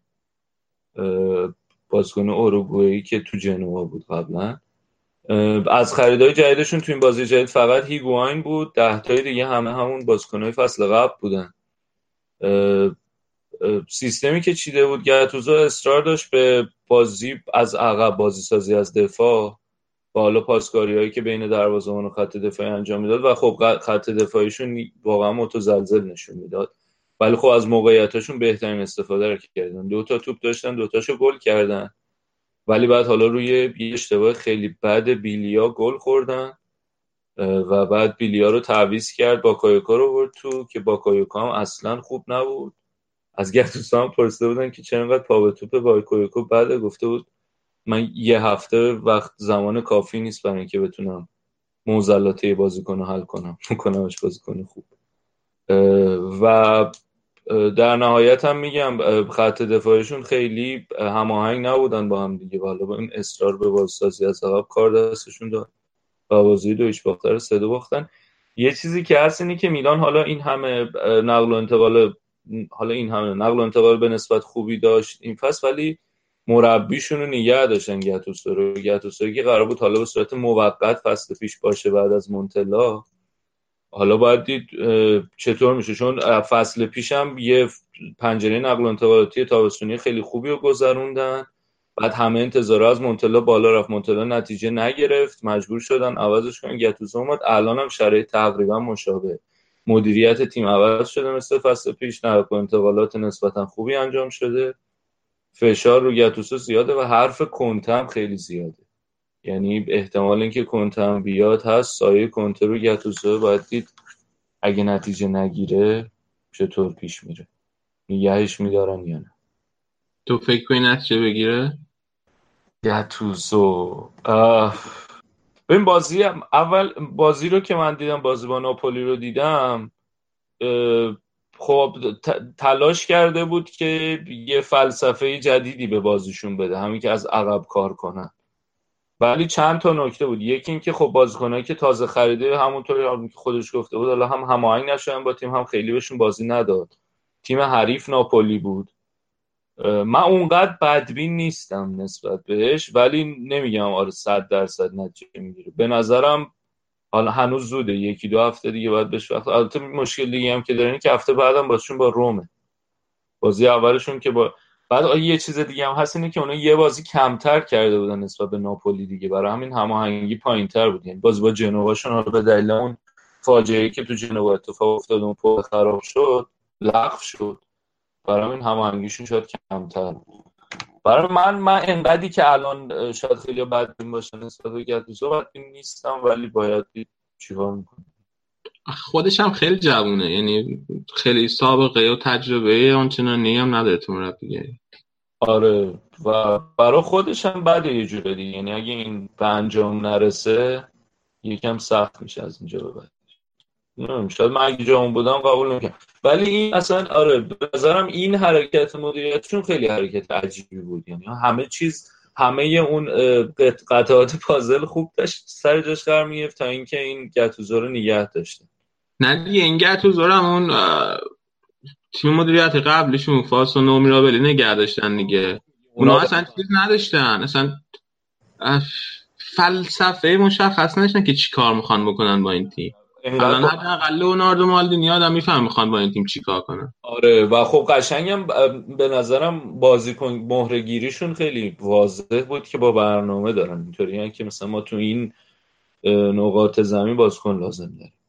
حالا البته هنوز به نظرم یکی دو تا پنجره نقل و انتقالات دیگه لازم داره میگن حالا با توجه که این فصل هم یکم دستشون بسته و داره بازیکن گرفتن ولی به نظرم کارشون سخته برای اینکه بتونه تو چهار تا باشه. چون خیلی بقیه تیم هم خوبن.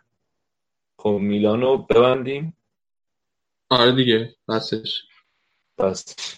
آره یه دونه هالیلوویچ هم گرفتن از قبلا توی بارسا بوده تو چیزی می‌دونی راجبش؟ این هالیلوویچو چیز بود. رال بارسا جفتشون دنبالش بودن که اینو بگیرن موقعی که بچه بود. فکر کنم 19 ساله ناش بود. اگر درست یادم شاید شاید جوان طرف بعد بارسا گرفت ولی هی قرض داشت این اون ور. هیچ وقت اونقدری که باید ندرخشید الان فکر کنم آزاد رفت. یعنی آره. بازیکن بارسا نیست آره بازیکن آزاد اومده حالا آره. ولی چیز هم هست. الان یکی دیگه یه بازیکن هم رئال گرفته چند سال پیش اودگارد. اگه یاد باشه یاد باشه اونم خیلی دنبال خیلی باشگاه دنبالش بودن. اونو تو 16 سالگی رئال گرفت. و اونم الان هی هر سال قرض این ور اون وره. میترسم اونم سرنوشتش مثل همین هلوویچ بشه. حالا به امیدوارم که چرخش به چرخه برا میلان. خب میلان رو بستیم. بریم سراغ من راجع به رومم یکم حرف بزنم. همونطور که حالا اول کار گفتم کلا نقل و انتقالات ایتالیا خیلی جالب و جذاب بود این فصل. مهمترین اتفاقی که برای روم افتاد این بود که الیسون رو از دست دادن. ولی خب با یه قیمت خیلی خوبی. الیسون بالاخره رفت به لیورپول و رومیا دنبال جایگزین بودن رفتن دروازه‌بان تیم ملی سوئد رو گرفتن اولسن. حالا روم تو این چند فصل اخیر معروف بوده به اینکه دروازه‌بانای نسبتا جوون آورده و تبدیلشون کرده به دروازه‌بانای خیلی خوب. یعنی یه مدت شزنی دروازه‌بانشون بود که شد بهترین دروازه‌بان سری یه فصل و بعد رفت یوونتوس. بعد الیسون آوردن که تبدیل شد به که از عجایب فصل پیش لیگ ایتالیا و خیلی خوش درخشید. حالا اولسون یه بحثی که از سرش اینه که الان 28 سالشه و به جوونی اون دوتا دروازه‌بان قبلی نیست و اگه قرار بود شکوفا بشه دیگه تا الان باید به جای می‌رسید. اینکه حالا چقدر می‌تونه اون تیم مربیگری روم بیاردش رو یه مورد سواله یکی دیگه هم این که خب دی فرانچسکو ترکیب رو جوری میچینه که بازی با پای دروازه‌باناش براش خیلی مهمن و اولسون نشون داده که خیلی بازی با پاش قوی نیست و حالا البته الیسون واقعا بازی با پاش خیلی خوب بود. یعنی حالا نسبت به هر دروازه‌بانی بهتر بود ولی اولسون هم خیلی خوب نیست. حالا باید دید جواب میده یا نه. بعد در ازای حالا اون پولی که خب الیسون یه مقدار زیادی پول در اختیارشون قرار گرفت به ازای فروشش و انتظار رفت که شاید روم خرید زیاد داشته باشه توی نقل و انتقالات. آن یه اتفاقی که افتاده بود که قرار بود حالا تو اسپانیا هم راجبش حرف زدیم. مالکوم قرار بود بخرن ولی حالا شاید یه جورایی آماتور بازی باشگاه بردو باعث شد که مالکوم نیاد به روم و رفت به بارسا. آماتور بازی که زرنگ بازی آره از اون طرف هم برای اونا زرنگ بازی گرفت پول بیشتری گرفتن آره البته بعد توی خط میانی ناینگولان رو از دست دادن این فصل که حالا ناینگولان هم سلنش یکم بالا بود همین که مشکلات انضباطی اخلاقی داشت بعضا. ولی در در در ازای در ازای از دستان ناینگولان انزونزی و پاستوره رو گرفتن. که انزونزی از سویا اومد و پاستوره هم از پی اس جی اگه اشتباه نکنم. جان. پاستوره. انزونزی که خیلی خرید خوبیه. حالا حتی من سر قیمتش بحثم ولی پاستوره خیلی م... یه مدت خیلی زیادیه که اون آنچنان بازی نکرده. نمی‌دونم. الان هنوز که قبل مثل قبل می‌تونه بازی کنه با خوبی یا نه. ببین هندونه در وسط چون ذاتا اتکینگ میدفیلدره ولی قرار متسالا استفاده کنه ظاهرا ازش دی فرانچسکو. یه مصاحبه کرده بود گفته بود پست های مختلف می‌تونیم تو خط میانی ازش استفاده کنیم. حالا باید دید می‌تونه اون رول محوریت رو داشته باشه تو تیم یا نه در کنار دروسی. ولی آره به نظرم آره پاستوره خیلی هندونه در بسته است. امزونزی چرا سر قیمتش؟ خیلی بازی کنه سی سال رو سی میلیون یورو خریدن. آها. بعد دیگه این بازی کنه که چیز نداره فروش نداره که. یعنی مثلا دو فصل فصل براشون بازی کنه بعد دو فصل فصل بخوان بفروشن چقدر ازشون می‌خرن؟ 5 میلیون 6 میلیون؟ فکر کنم همونطور که گفتم این الیسون که فروختن یه پول زیادی گیرشون اومده بود و نیاز داشتن که حالا با توجه به اینکه نایگولان رفته و دروسی هم پیره خط میانی رو تقویت کنه. برای همین تو اون شرایطی که بود و حالا پنجره نقل و انتقالات رو به اتمام بود و انزونزی هم حرف رفتنش بود به نظرم بهترین گزینه بود یعنی پولا رو باید یه جوری خرج می‌کردن. و آره شاید تو این موقعیت قرار گرفتن که مجبور شدن اینو بگیرن.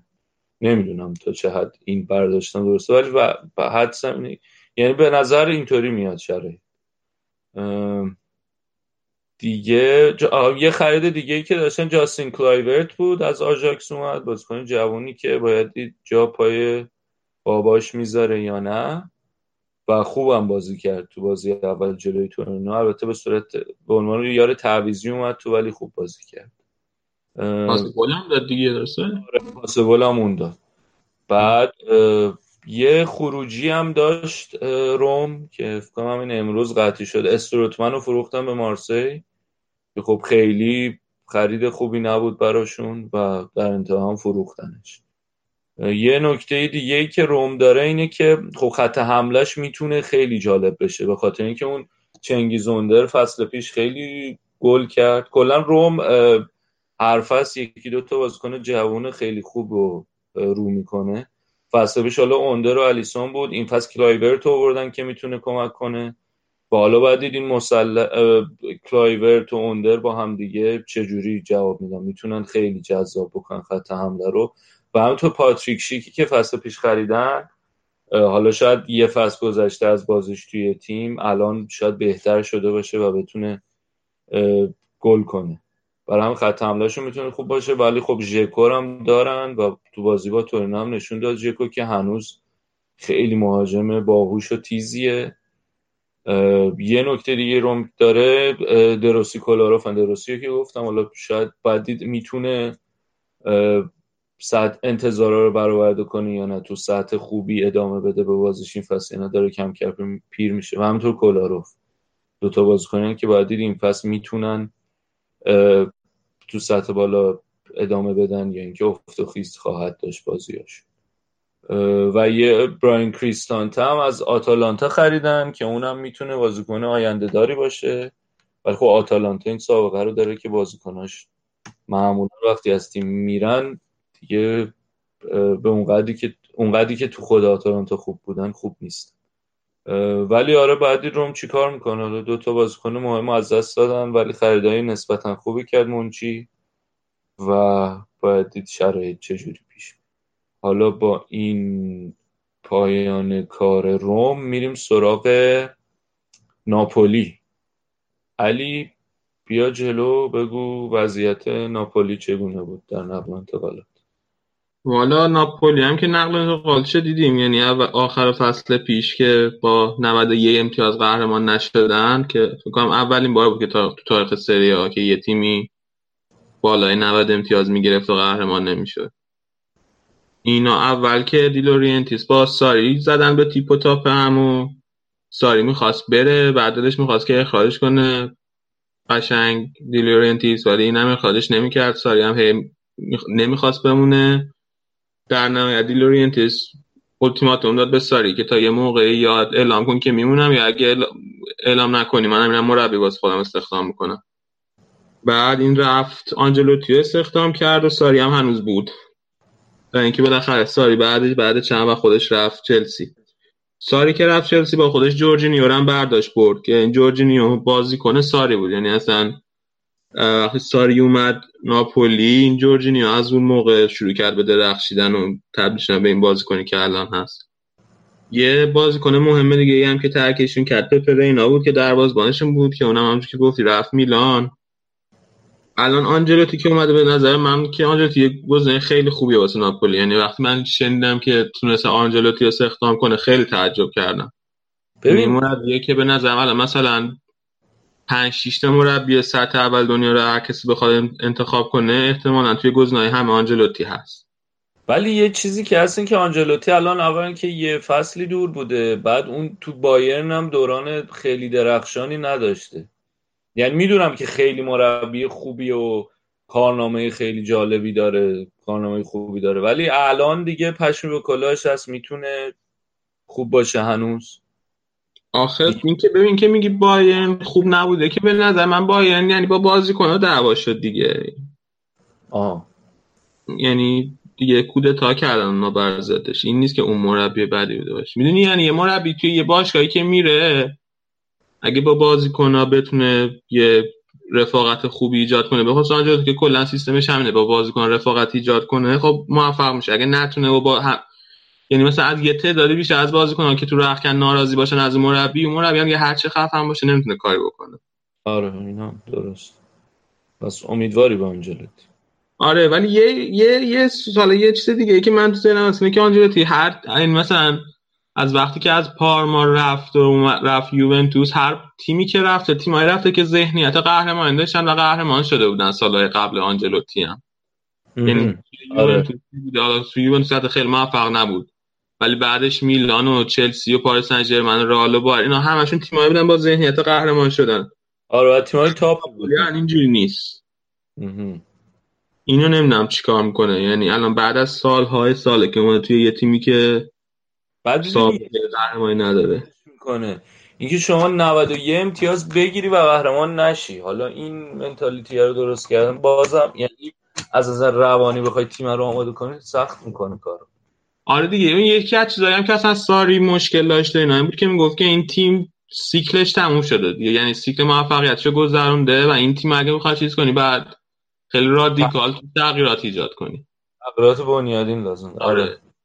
حالا و خیلی تغییراتی الان جا ایجاد نکرده. یعنی ببین الان مثلا جورجینیو و رینا رفتن. به جای رینا یه الکس مرت رو گرفتن از اودینزه که 21 سالشه. که یکی از دروازه‌بانایی که قراره که مثلا آینده این ایتالیا بعد از بوفون باشه. و یه دونه دروازه‌بان دیگه گرفتن کارنزیس اون 32 سالشه جفت اینا هم از اودینزه گرفتن. این مرت بنده خدا که مصدوم شد تو پیش واسه مسئولیت شاید پیدا کرد. این کارنزیس هم اینقدر توی پیش واسه بد بود که اینا دیدن اینجوری نمیشه. من اسپینا رو از آرسنال گرفتن. آره قرضی بود آره این از این. بعد جورجینیو که رفت بازی کن توی پست جورجینیو نگرفتن. یعنی مثلا بازیکن شما شافک دفاعی به جاش از رئال بتیس فابیان رویز گرفتن که این خیلی خوب بود پارسال تو بتیس. سه تا گل زده بود 6 تا پاس گل داده بود. 22 سالش هم هست. یعنی بازیکن خیلی جوونیه. بارک الله آنجلوتی جوونگرایی هم می‌کنه مگه؟ خیلی اهل این چیزا نبود قبلا. آره آنجلوتی چیز نیست. ببین آنجلوتی مربی الان یعنی الان می‌خواد تیمش نتیجه بگیره با بهترین بازیکنایی که داره. اینجوری نیست که حالا فکر 4 سال 5 سال دیگه باشگاه هم بکنه. دیگه این اگه این اگه ثابت کنه که الان بهترین بازی کنه که تو ترکیب هست آنجلوتی بازیش میده. اگه نه که یکی دیگر داشت بازی میده. باید خودش به آنجلوتی نشون بده. اما فصل پیش که تو بتیس خیلی خوب بود منم فکر می‌کنم می‌خوره به سیستم آنجلوتی. به سیستم اوکی. خب. به جز این یه بازی کنه دیگه هم خیلی از سیمون وردیه گرفتن از بولونیا که اینو کلی دنبالش بودن. مدت طولانی فکر کنم توی ژانویه هم بود که حتی نزدیک شده بودن خیلی بخریدنش ولی دیگه بالاخره تابستون خریدن و اینم فصل پیش. آمارش خیلی خوب بوده. وینگر 10 تا گل زده 10 تا پاس گل داده فصل پیش به عنوان یه وینگر. این آمارا خیلی خوبه ها. ولی ما آمارا کریستیانو رونالدو مسی اینا همش تو ذهنمونه. حیفش خودمون فکر می‌کنیم که مثلا پایین نداره. نه با خیلی خوبه واقعا. ده تا گل ده تا پاس گل خیلی خوبه. مثلا من یادم مثلا راول مثلا با 17 18 تا گل مهاجم نوکی با 17 18 تا گل آقای گل لالیگا می‌شد. آره اینا خیلی خوب. آره قبلا هم من یادم اون موقع مثلا دیگه 20 25 تا یکی می‌زد دیگه خیلی خوب بود. ولی الان اصلا بد خیلی بد جابجا کردن همه چی این داد آره بعد دیگه به جز اینا بازی کنه دیگه ای آنچنان بازی کنه شاخص دیگه ای نه تیمو ترک کرده نه به تیم اومده فقط یه بازی کنه که توی ترکیب تیم بود پارسال هم بود ولی خیلی به قول معروف underrated این آلانه که هافبکشونه. اینو من فکر می‌کنم که امسال می‌تونه خودش خیلی بیشتر نشون بده و یه ذره اسم رسی واسه خودش دست و پا کنه. اینو باید بیشتر دیدش. فکر می‌کنم. داشت. جانم؟ تحت رادار قرارش بدیم؟ آره تحت رادار قرارش بده بسیار خوب. این ناپولی تموم شد؟ آره دیگه می‌خوای یه ذره راجع به بازی ناپولی میلان یه حرفا زدیم همه رو. آره میگم و خب ق... چیزم بود دیگه تقابل استاد و شاگرد بود. آنجلوتی گتوزو و استاد نشون داد که شاگردش حالا حالا باید یاد بگیره. آره هر دو تا بازیش هم ناپولی اول بازی عقب افتاده دیگه یعنی هم جلوی لاتزیو عقب افتاد یکیچ آره هم میلان. بردن. آره. آره. و به نظرم حالا قبل اینکه قبل اینکه فصل شروع شه همه می‌گفتن ساری رفته و از نظر تاکتیکی شرایط فرق می‌کنه توی ناپولی. برای همین ممکنه بازیکن‌ها طول بکشه تا عادت کنن و برای همین ممکن نتیجه نگیرن. ولی به نظرم آنجلوتی فعلا خوب شروع کرده. یعنی مدعی هنوز. آره آخه ولی آنجلوتی خیلی تغییرات تاکتیکی اینا ایجاد نمی‌کنه. بعد آخه یه خوبی دیگه هم که دارین که ناپولی اسکلتش رو حفظ کرد. حالا به جز جورجینیوه بقیه همونایی که اون 90 91 امتیاز گرفتن فصل پیش. آره آره. کلا میگم بعد کلا آنجا هم گفتم چون سیستم و ترکیب خیلی خاصی و چیز نداره تعصب نداره تیم همون جوری که هست میچینه توی زمین. یعنی واسه همین بازیکن رو خیلی عوض نمی‌کنه سیستم خیلی عوض نمی‌کنه. پراگماتیکه ها؟ عمل آره. کرده به من مثل ساری نیست که رفته چلسی کلا کوبیده از اول ساخته. اول ساخته آره. حالا باید ببینیم اون موفق میشه. خیلی هم جالبه هم چلسی یه تیمیه که مربی زود به زود عوض میشن. همین که آنجلوتی احتمالش از تو ناپولی نتیجه نگیره عوض شه. باید کدوم میمون موندگارتر خواهند آره حیثیت خیلی هم حیثیتیه که کدوم زودتر چیز اخراج میشه. کدوم زودتر اخراج میشه؟ من الان اینجوری که پیش میره فکر می‌کنم آنجلوتی زودتر اخراج میشه حالا. چرا؟ با دو تا بازی سخت برده که. باشه. برده که اولا که با من بمیرم تو بمیری. مرد برده بعدم بازی جلو میلان اونقدر سخت نیست یا حداقل الان که هنوز تیمشون خیلی همان نیست بازی روش اونقدر سخت نبود دیگه. ولی من به نظرم مثلا یه کار که آنجلوتیه تیمشون که دو یک عقب بود تعویض کرد مثلا مرتنز و همشیکو کشید بیرون مرتنز بود یعنی تعویض نسبتا تهاجمی کرد. به نظرم این تجربهش کمک می‌کنه. یعنی با تجربه آنجلوتی برد البته خوبم بازی می‌کرد ناپولی خودش برای اگه همون تجربه آنجلوتی میلان داشت دویچو نیگر میداشتن. آم آره حالا آنجلوتی سابقه اینم دارن که سه هیچ رو هم تو فینال چمپیونز لیگ دادن رفته. بله بله. حالا دیگه. آقا ببین پس تو نظرت اینه که ساری موندگارتر خواهد بود. آره من به شخص فکر که ناپولی امسال به زور سهمیه چمپیونز لیگ بتونه بگیره. او یعنی تو چهارتا هم به زور قرار می‌گیره. آره اگه از من بپرسی آره. حالا بعدش حرف بزنیم. شش تا تیم اول کیا میشن؟ باش. خب حالا دیگه تیمی که مونده اینتره. خب. که اینا امسال بالاخره بعد هفت سال برگشتن چمپیونز لیگ و فصل نقل انتقالات شلوغی هم داشتن. اولین بازیکنی که برگردن که خیلی هم اووردن که خیلی هم جنجالی بود این نای گلان بود که از روم اووردن که هم رومیا خیلی شاکی بودن از چون که این نای گلان با منچی مشکل داشت. با منچی زده بودن به تیپ و تاپ هم به خاطر مسائل انضباطی که داره با اینا. آره و هوادارهای روم خیلی شاکی بودن که چرا روم بعد یه بازیکن خیلی خوبی و بده به رقیب مستقیمش واسه سهمیه چمپیونز لیگ. خب. و نایگولان هم خب بهترین بازیاش زیر نظر اسپالتی کرده. الان دوباره برمیگرده پیش اسپالتی. تا به این امید که دوباره مثل دورانی که توی روم داشته با اسپالتی اونجوری اینقدر خوب بازی کنه. بعد یه دفاع وسط خیلی خوب گرفتن. استفان دفرای از لاتسیو گرفتن. بعد از اون اتفاق جنجالی که پارسال افتاد با قرارداد آزاد گرفتنش.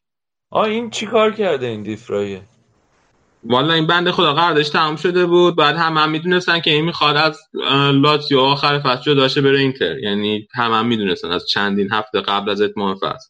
خب. هفته آخر لاتزیو با اینتر بازی داشت سر سهمیه Champions League. یعنی اگر اینتر می‌برد اینتر می‌رفت Champions League. اگر اینتر نمی‌برد مساوی می‌شد یا لاتزیو می‌برد لاتزیو می‌رفت. بعد تا دقیقه مثلا هفتاد اینا دو یک جلو بود لاتزیو.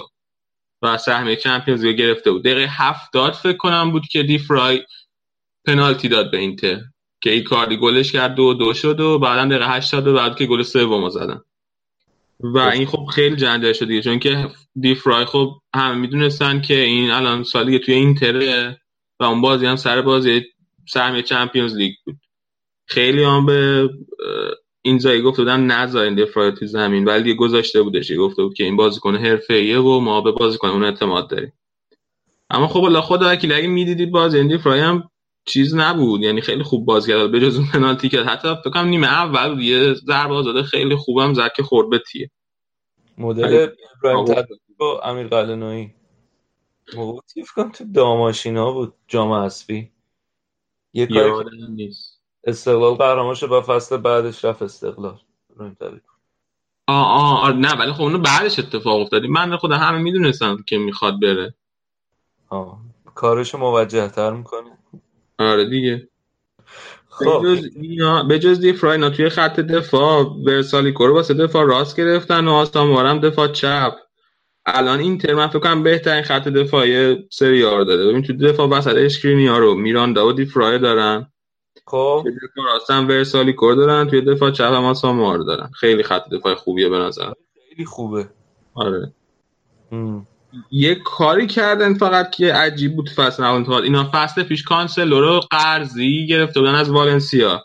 بعد حق خرید کانسلو هم داشتن. اما از این حق خرید استفاده نکردن پسش دادن به والنسیا. اونا هم فروختن. به بیتاروف برداشت فروخت به یووه. دیگه. الان هم دو تا بازی فیکس بازی کرده کانسلو. آره کانسلو هم خوبه.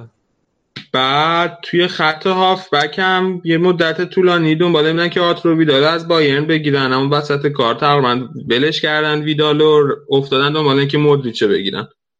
تا روز آخر نقل انتقالات هم هی دنبال مودریچ بودن هی نشریات ایتالیایی خبر کار می‌کردن که مودریچ نزدیک شد مودریچ دور شد مودریچ می‌گیریم امروز فردا و آخرش هم نتونستن بگیرن دیگه. رال پرز اجازه نداد که قابل پیش بینی هم بود. به خصوص بعد از اینکه کوچیچ هم جدا شد رفت چلسی. من خیلی تعجب می‌کردم اگر پرز اجازه می‌داد که مدریچ جدا شه. نه اینم خیلی عصبانی باشگاه رئال مدیریت رئال از دست اینتر و خیلی رابطه این تو باشگاه توی بدترین حالت مثلا حداقل مدتی که من دیدم توی بدترین حالتی که بودن. به خاطر اینکه دنبال مدریچ شکایت کن چون اینتر دنبال مدریچ بوده عصبانیان آره دیگه میگن که مذاکره غیر قانونی داشته با مدریچ با بازیکن راه دنبال اینه که شکایت کنن از اینتر. شایعش هست چقدر قویه نمی‌دونم. ولی فکرم نکنم شکایت هم اگر بکنم به چیز خاصی برسن. فقط دیگه چنگ و دندون کشیدن نشون دادن دیگه. دیگه چی داره اینتر؟ فصل که ببین خیلی نقل احتمالا نقل انتقالاتی بهترین تیم ایتالیا بوده. اما فصل که تا الان خیلی بد شروع کردن. یه یکیش به ساسولو باختن یه دو دو هم با تورنو مساوی کردن تا الان. گلی زد بلوتی. آره خیلی گوش قشنگ. آره. نمی‌دونم حالا. حالا باید دید مانچینی چی کار می‌کنه. مانچینی چرا؟ اسپالتی. ببخشید ببخشید اسپالتی. مانچینی که تیم مانچینی بنده خواهد تیم ملی ایتالیا است دیگه اسپالتی. خب حالا این شیش تا راجبشون حرف زدیم. تو فکر می‌کنی اول تا شیشون کیا میشن؟ کسی دیگه تیم دیگه یه شانس داری برا... قائلی براش؟ نه دیگه. یوول که احتمال زیاد قهرمانه. خب. دوم فکر کنم باز ناپولی بشه. سوم دوست دارم روم بشه. خب.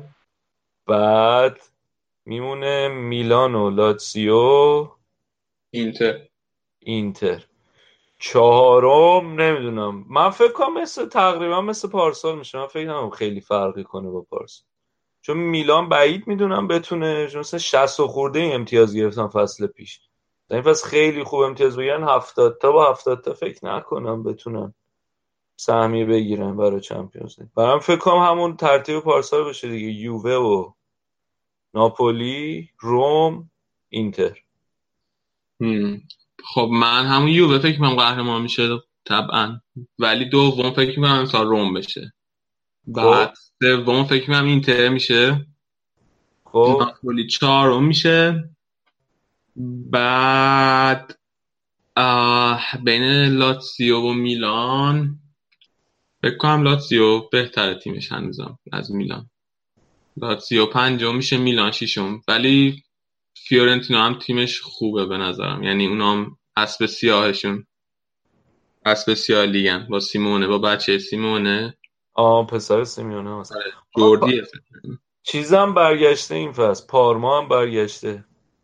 آره اونا که حالا فعلا هدفش اینه که تو لیگ بمونن فکر کنم. آره نه ولی کلا جالب بود پارما لباس های خیلی زیبایی هم دارن. بهترین آره. ترین لباس های اروپا رو دارن الان. تاشون خیلی قشنگ. آره. هر سه تاش یعنی. آره. کلا ولی لیگ جالبی داره ایتالیا دیگه. ببینیم چطور پیش میره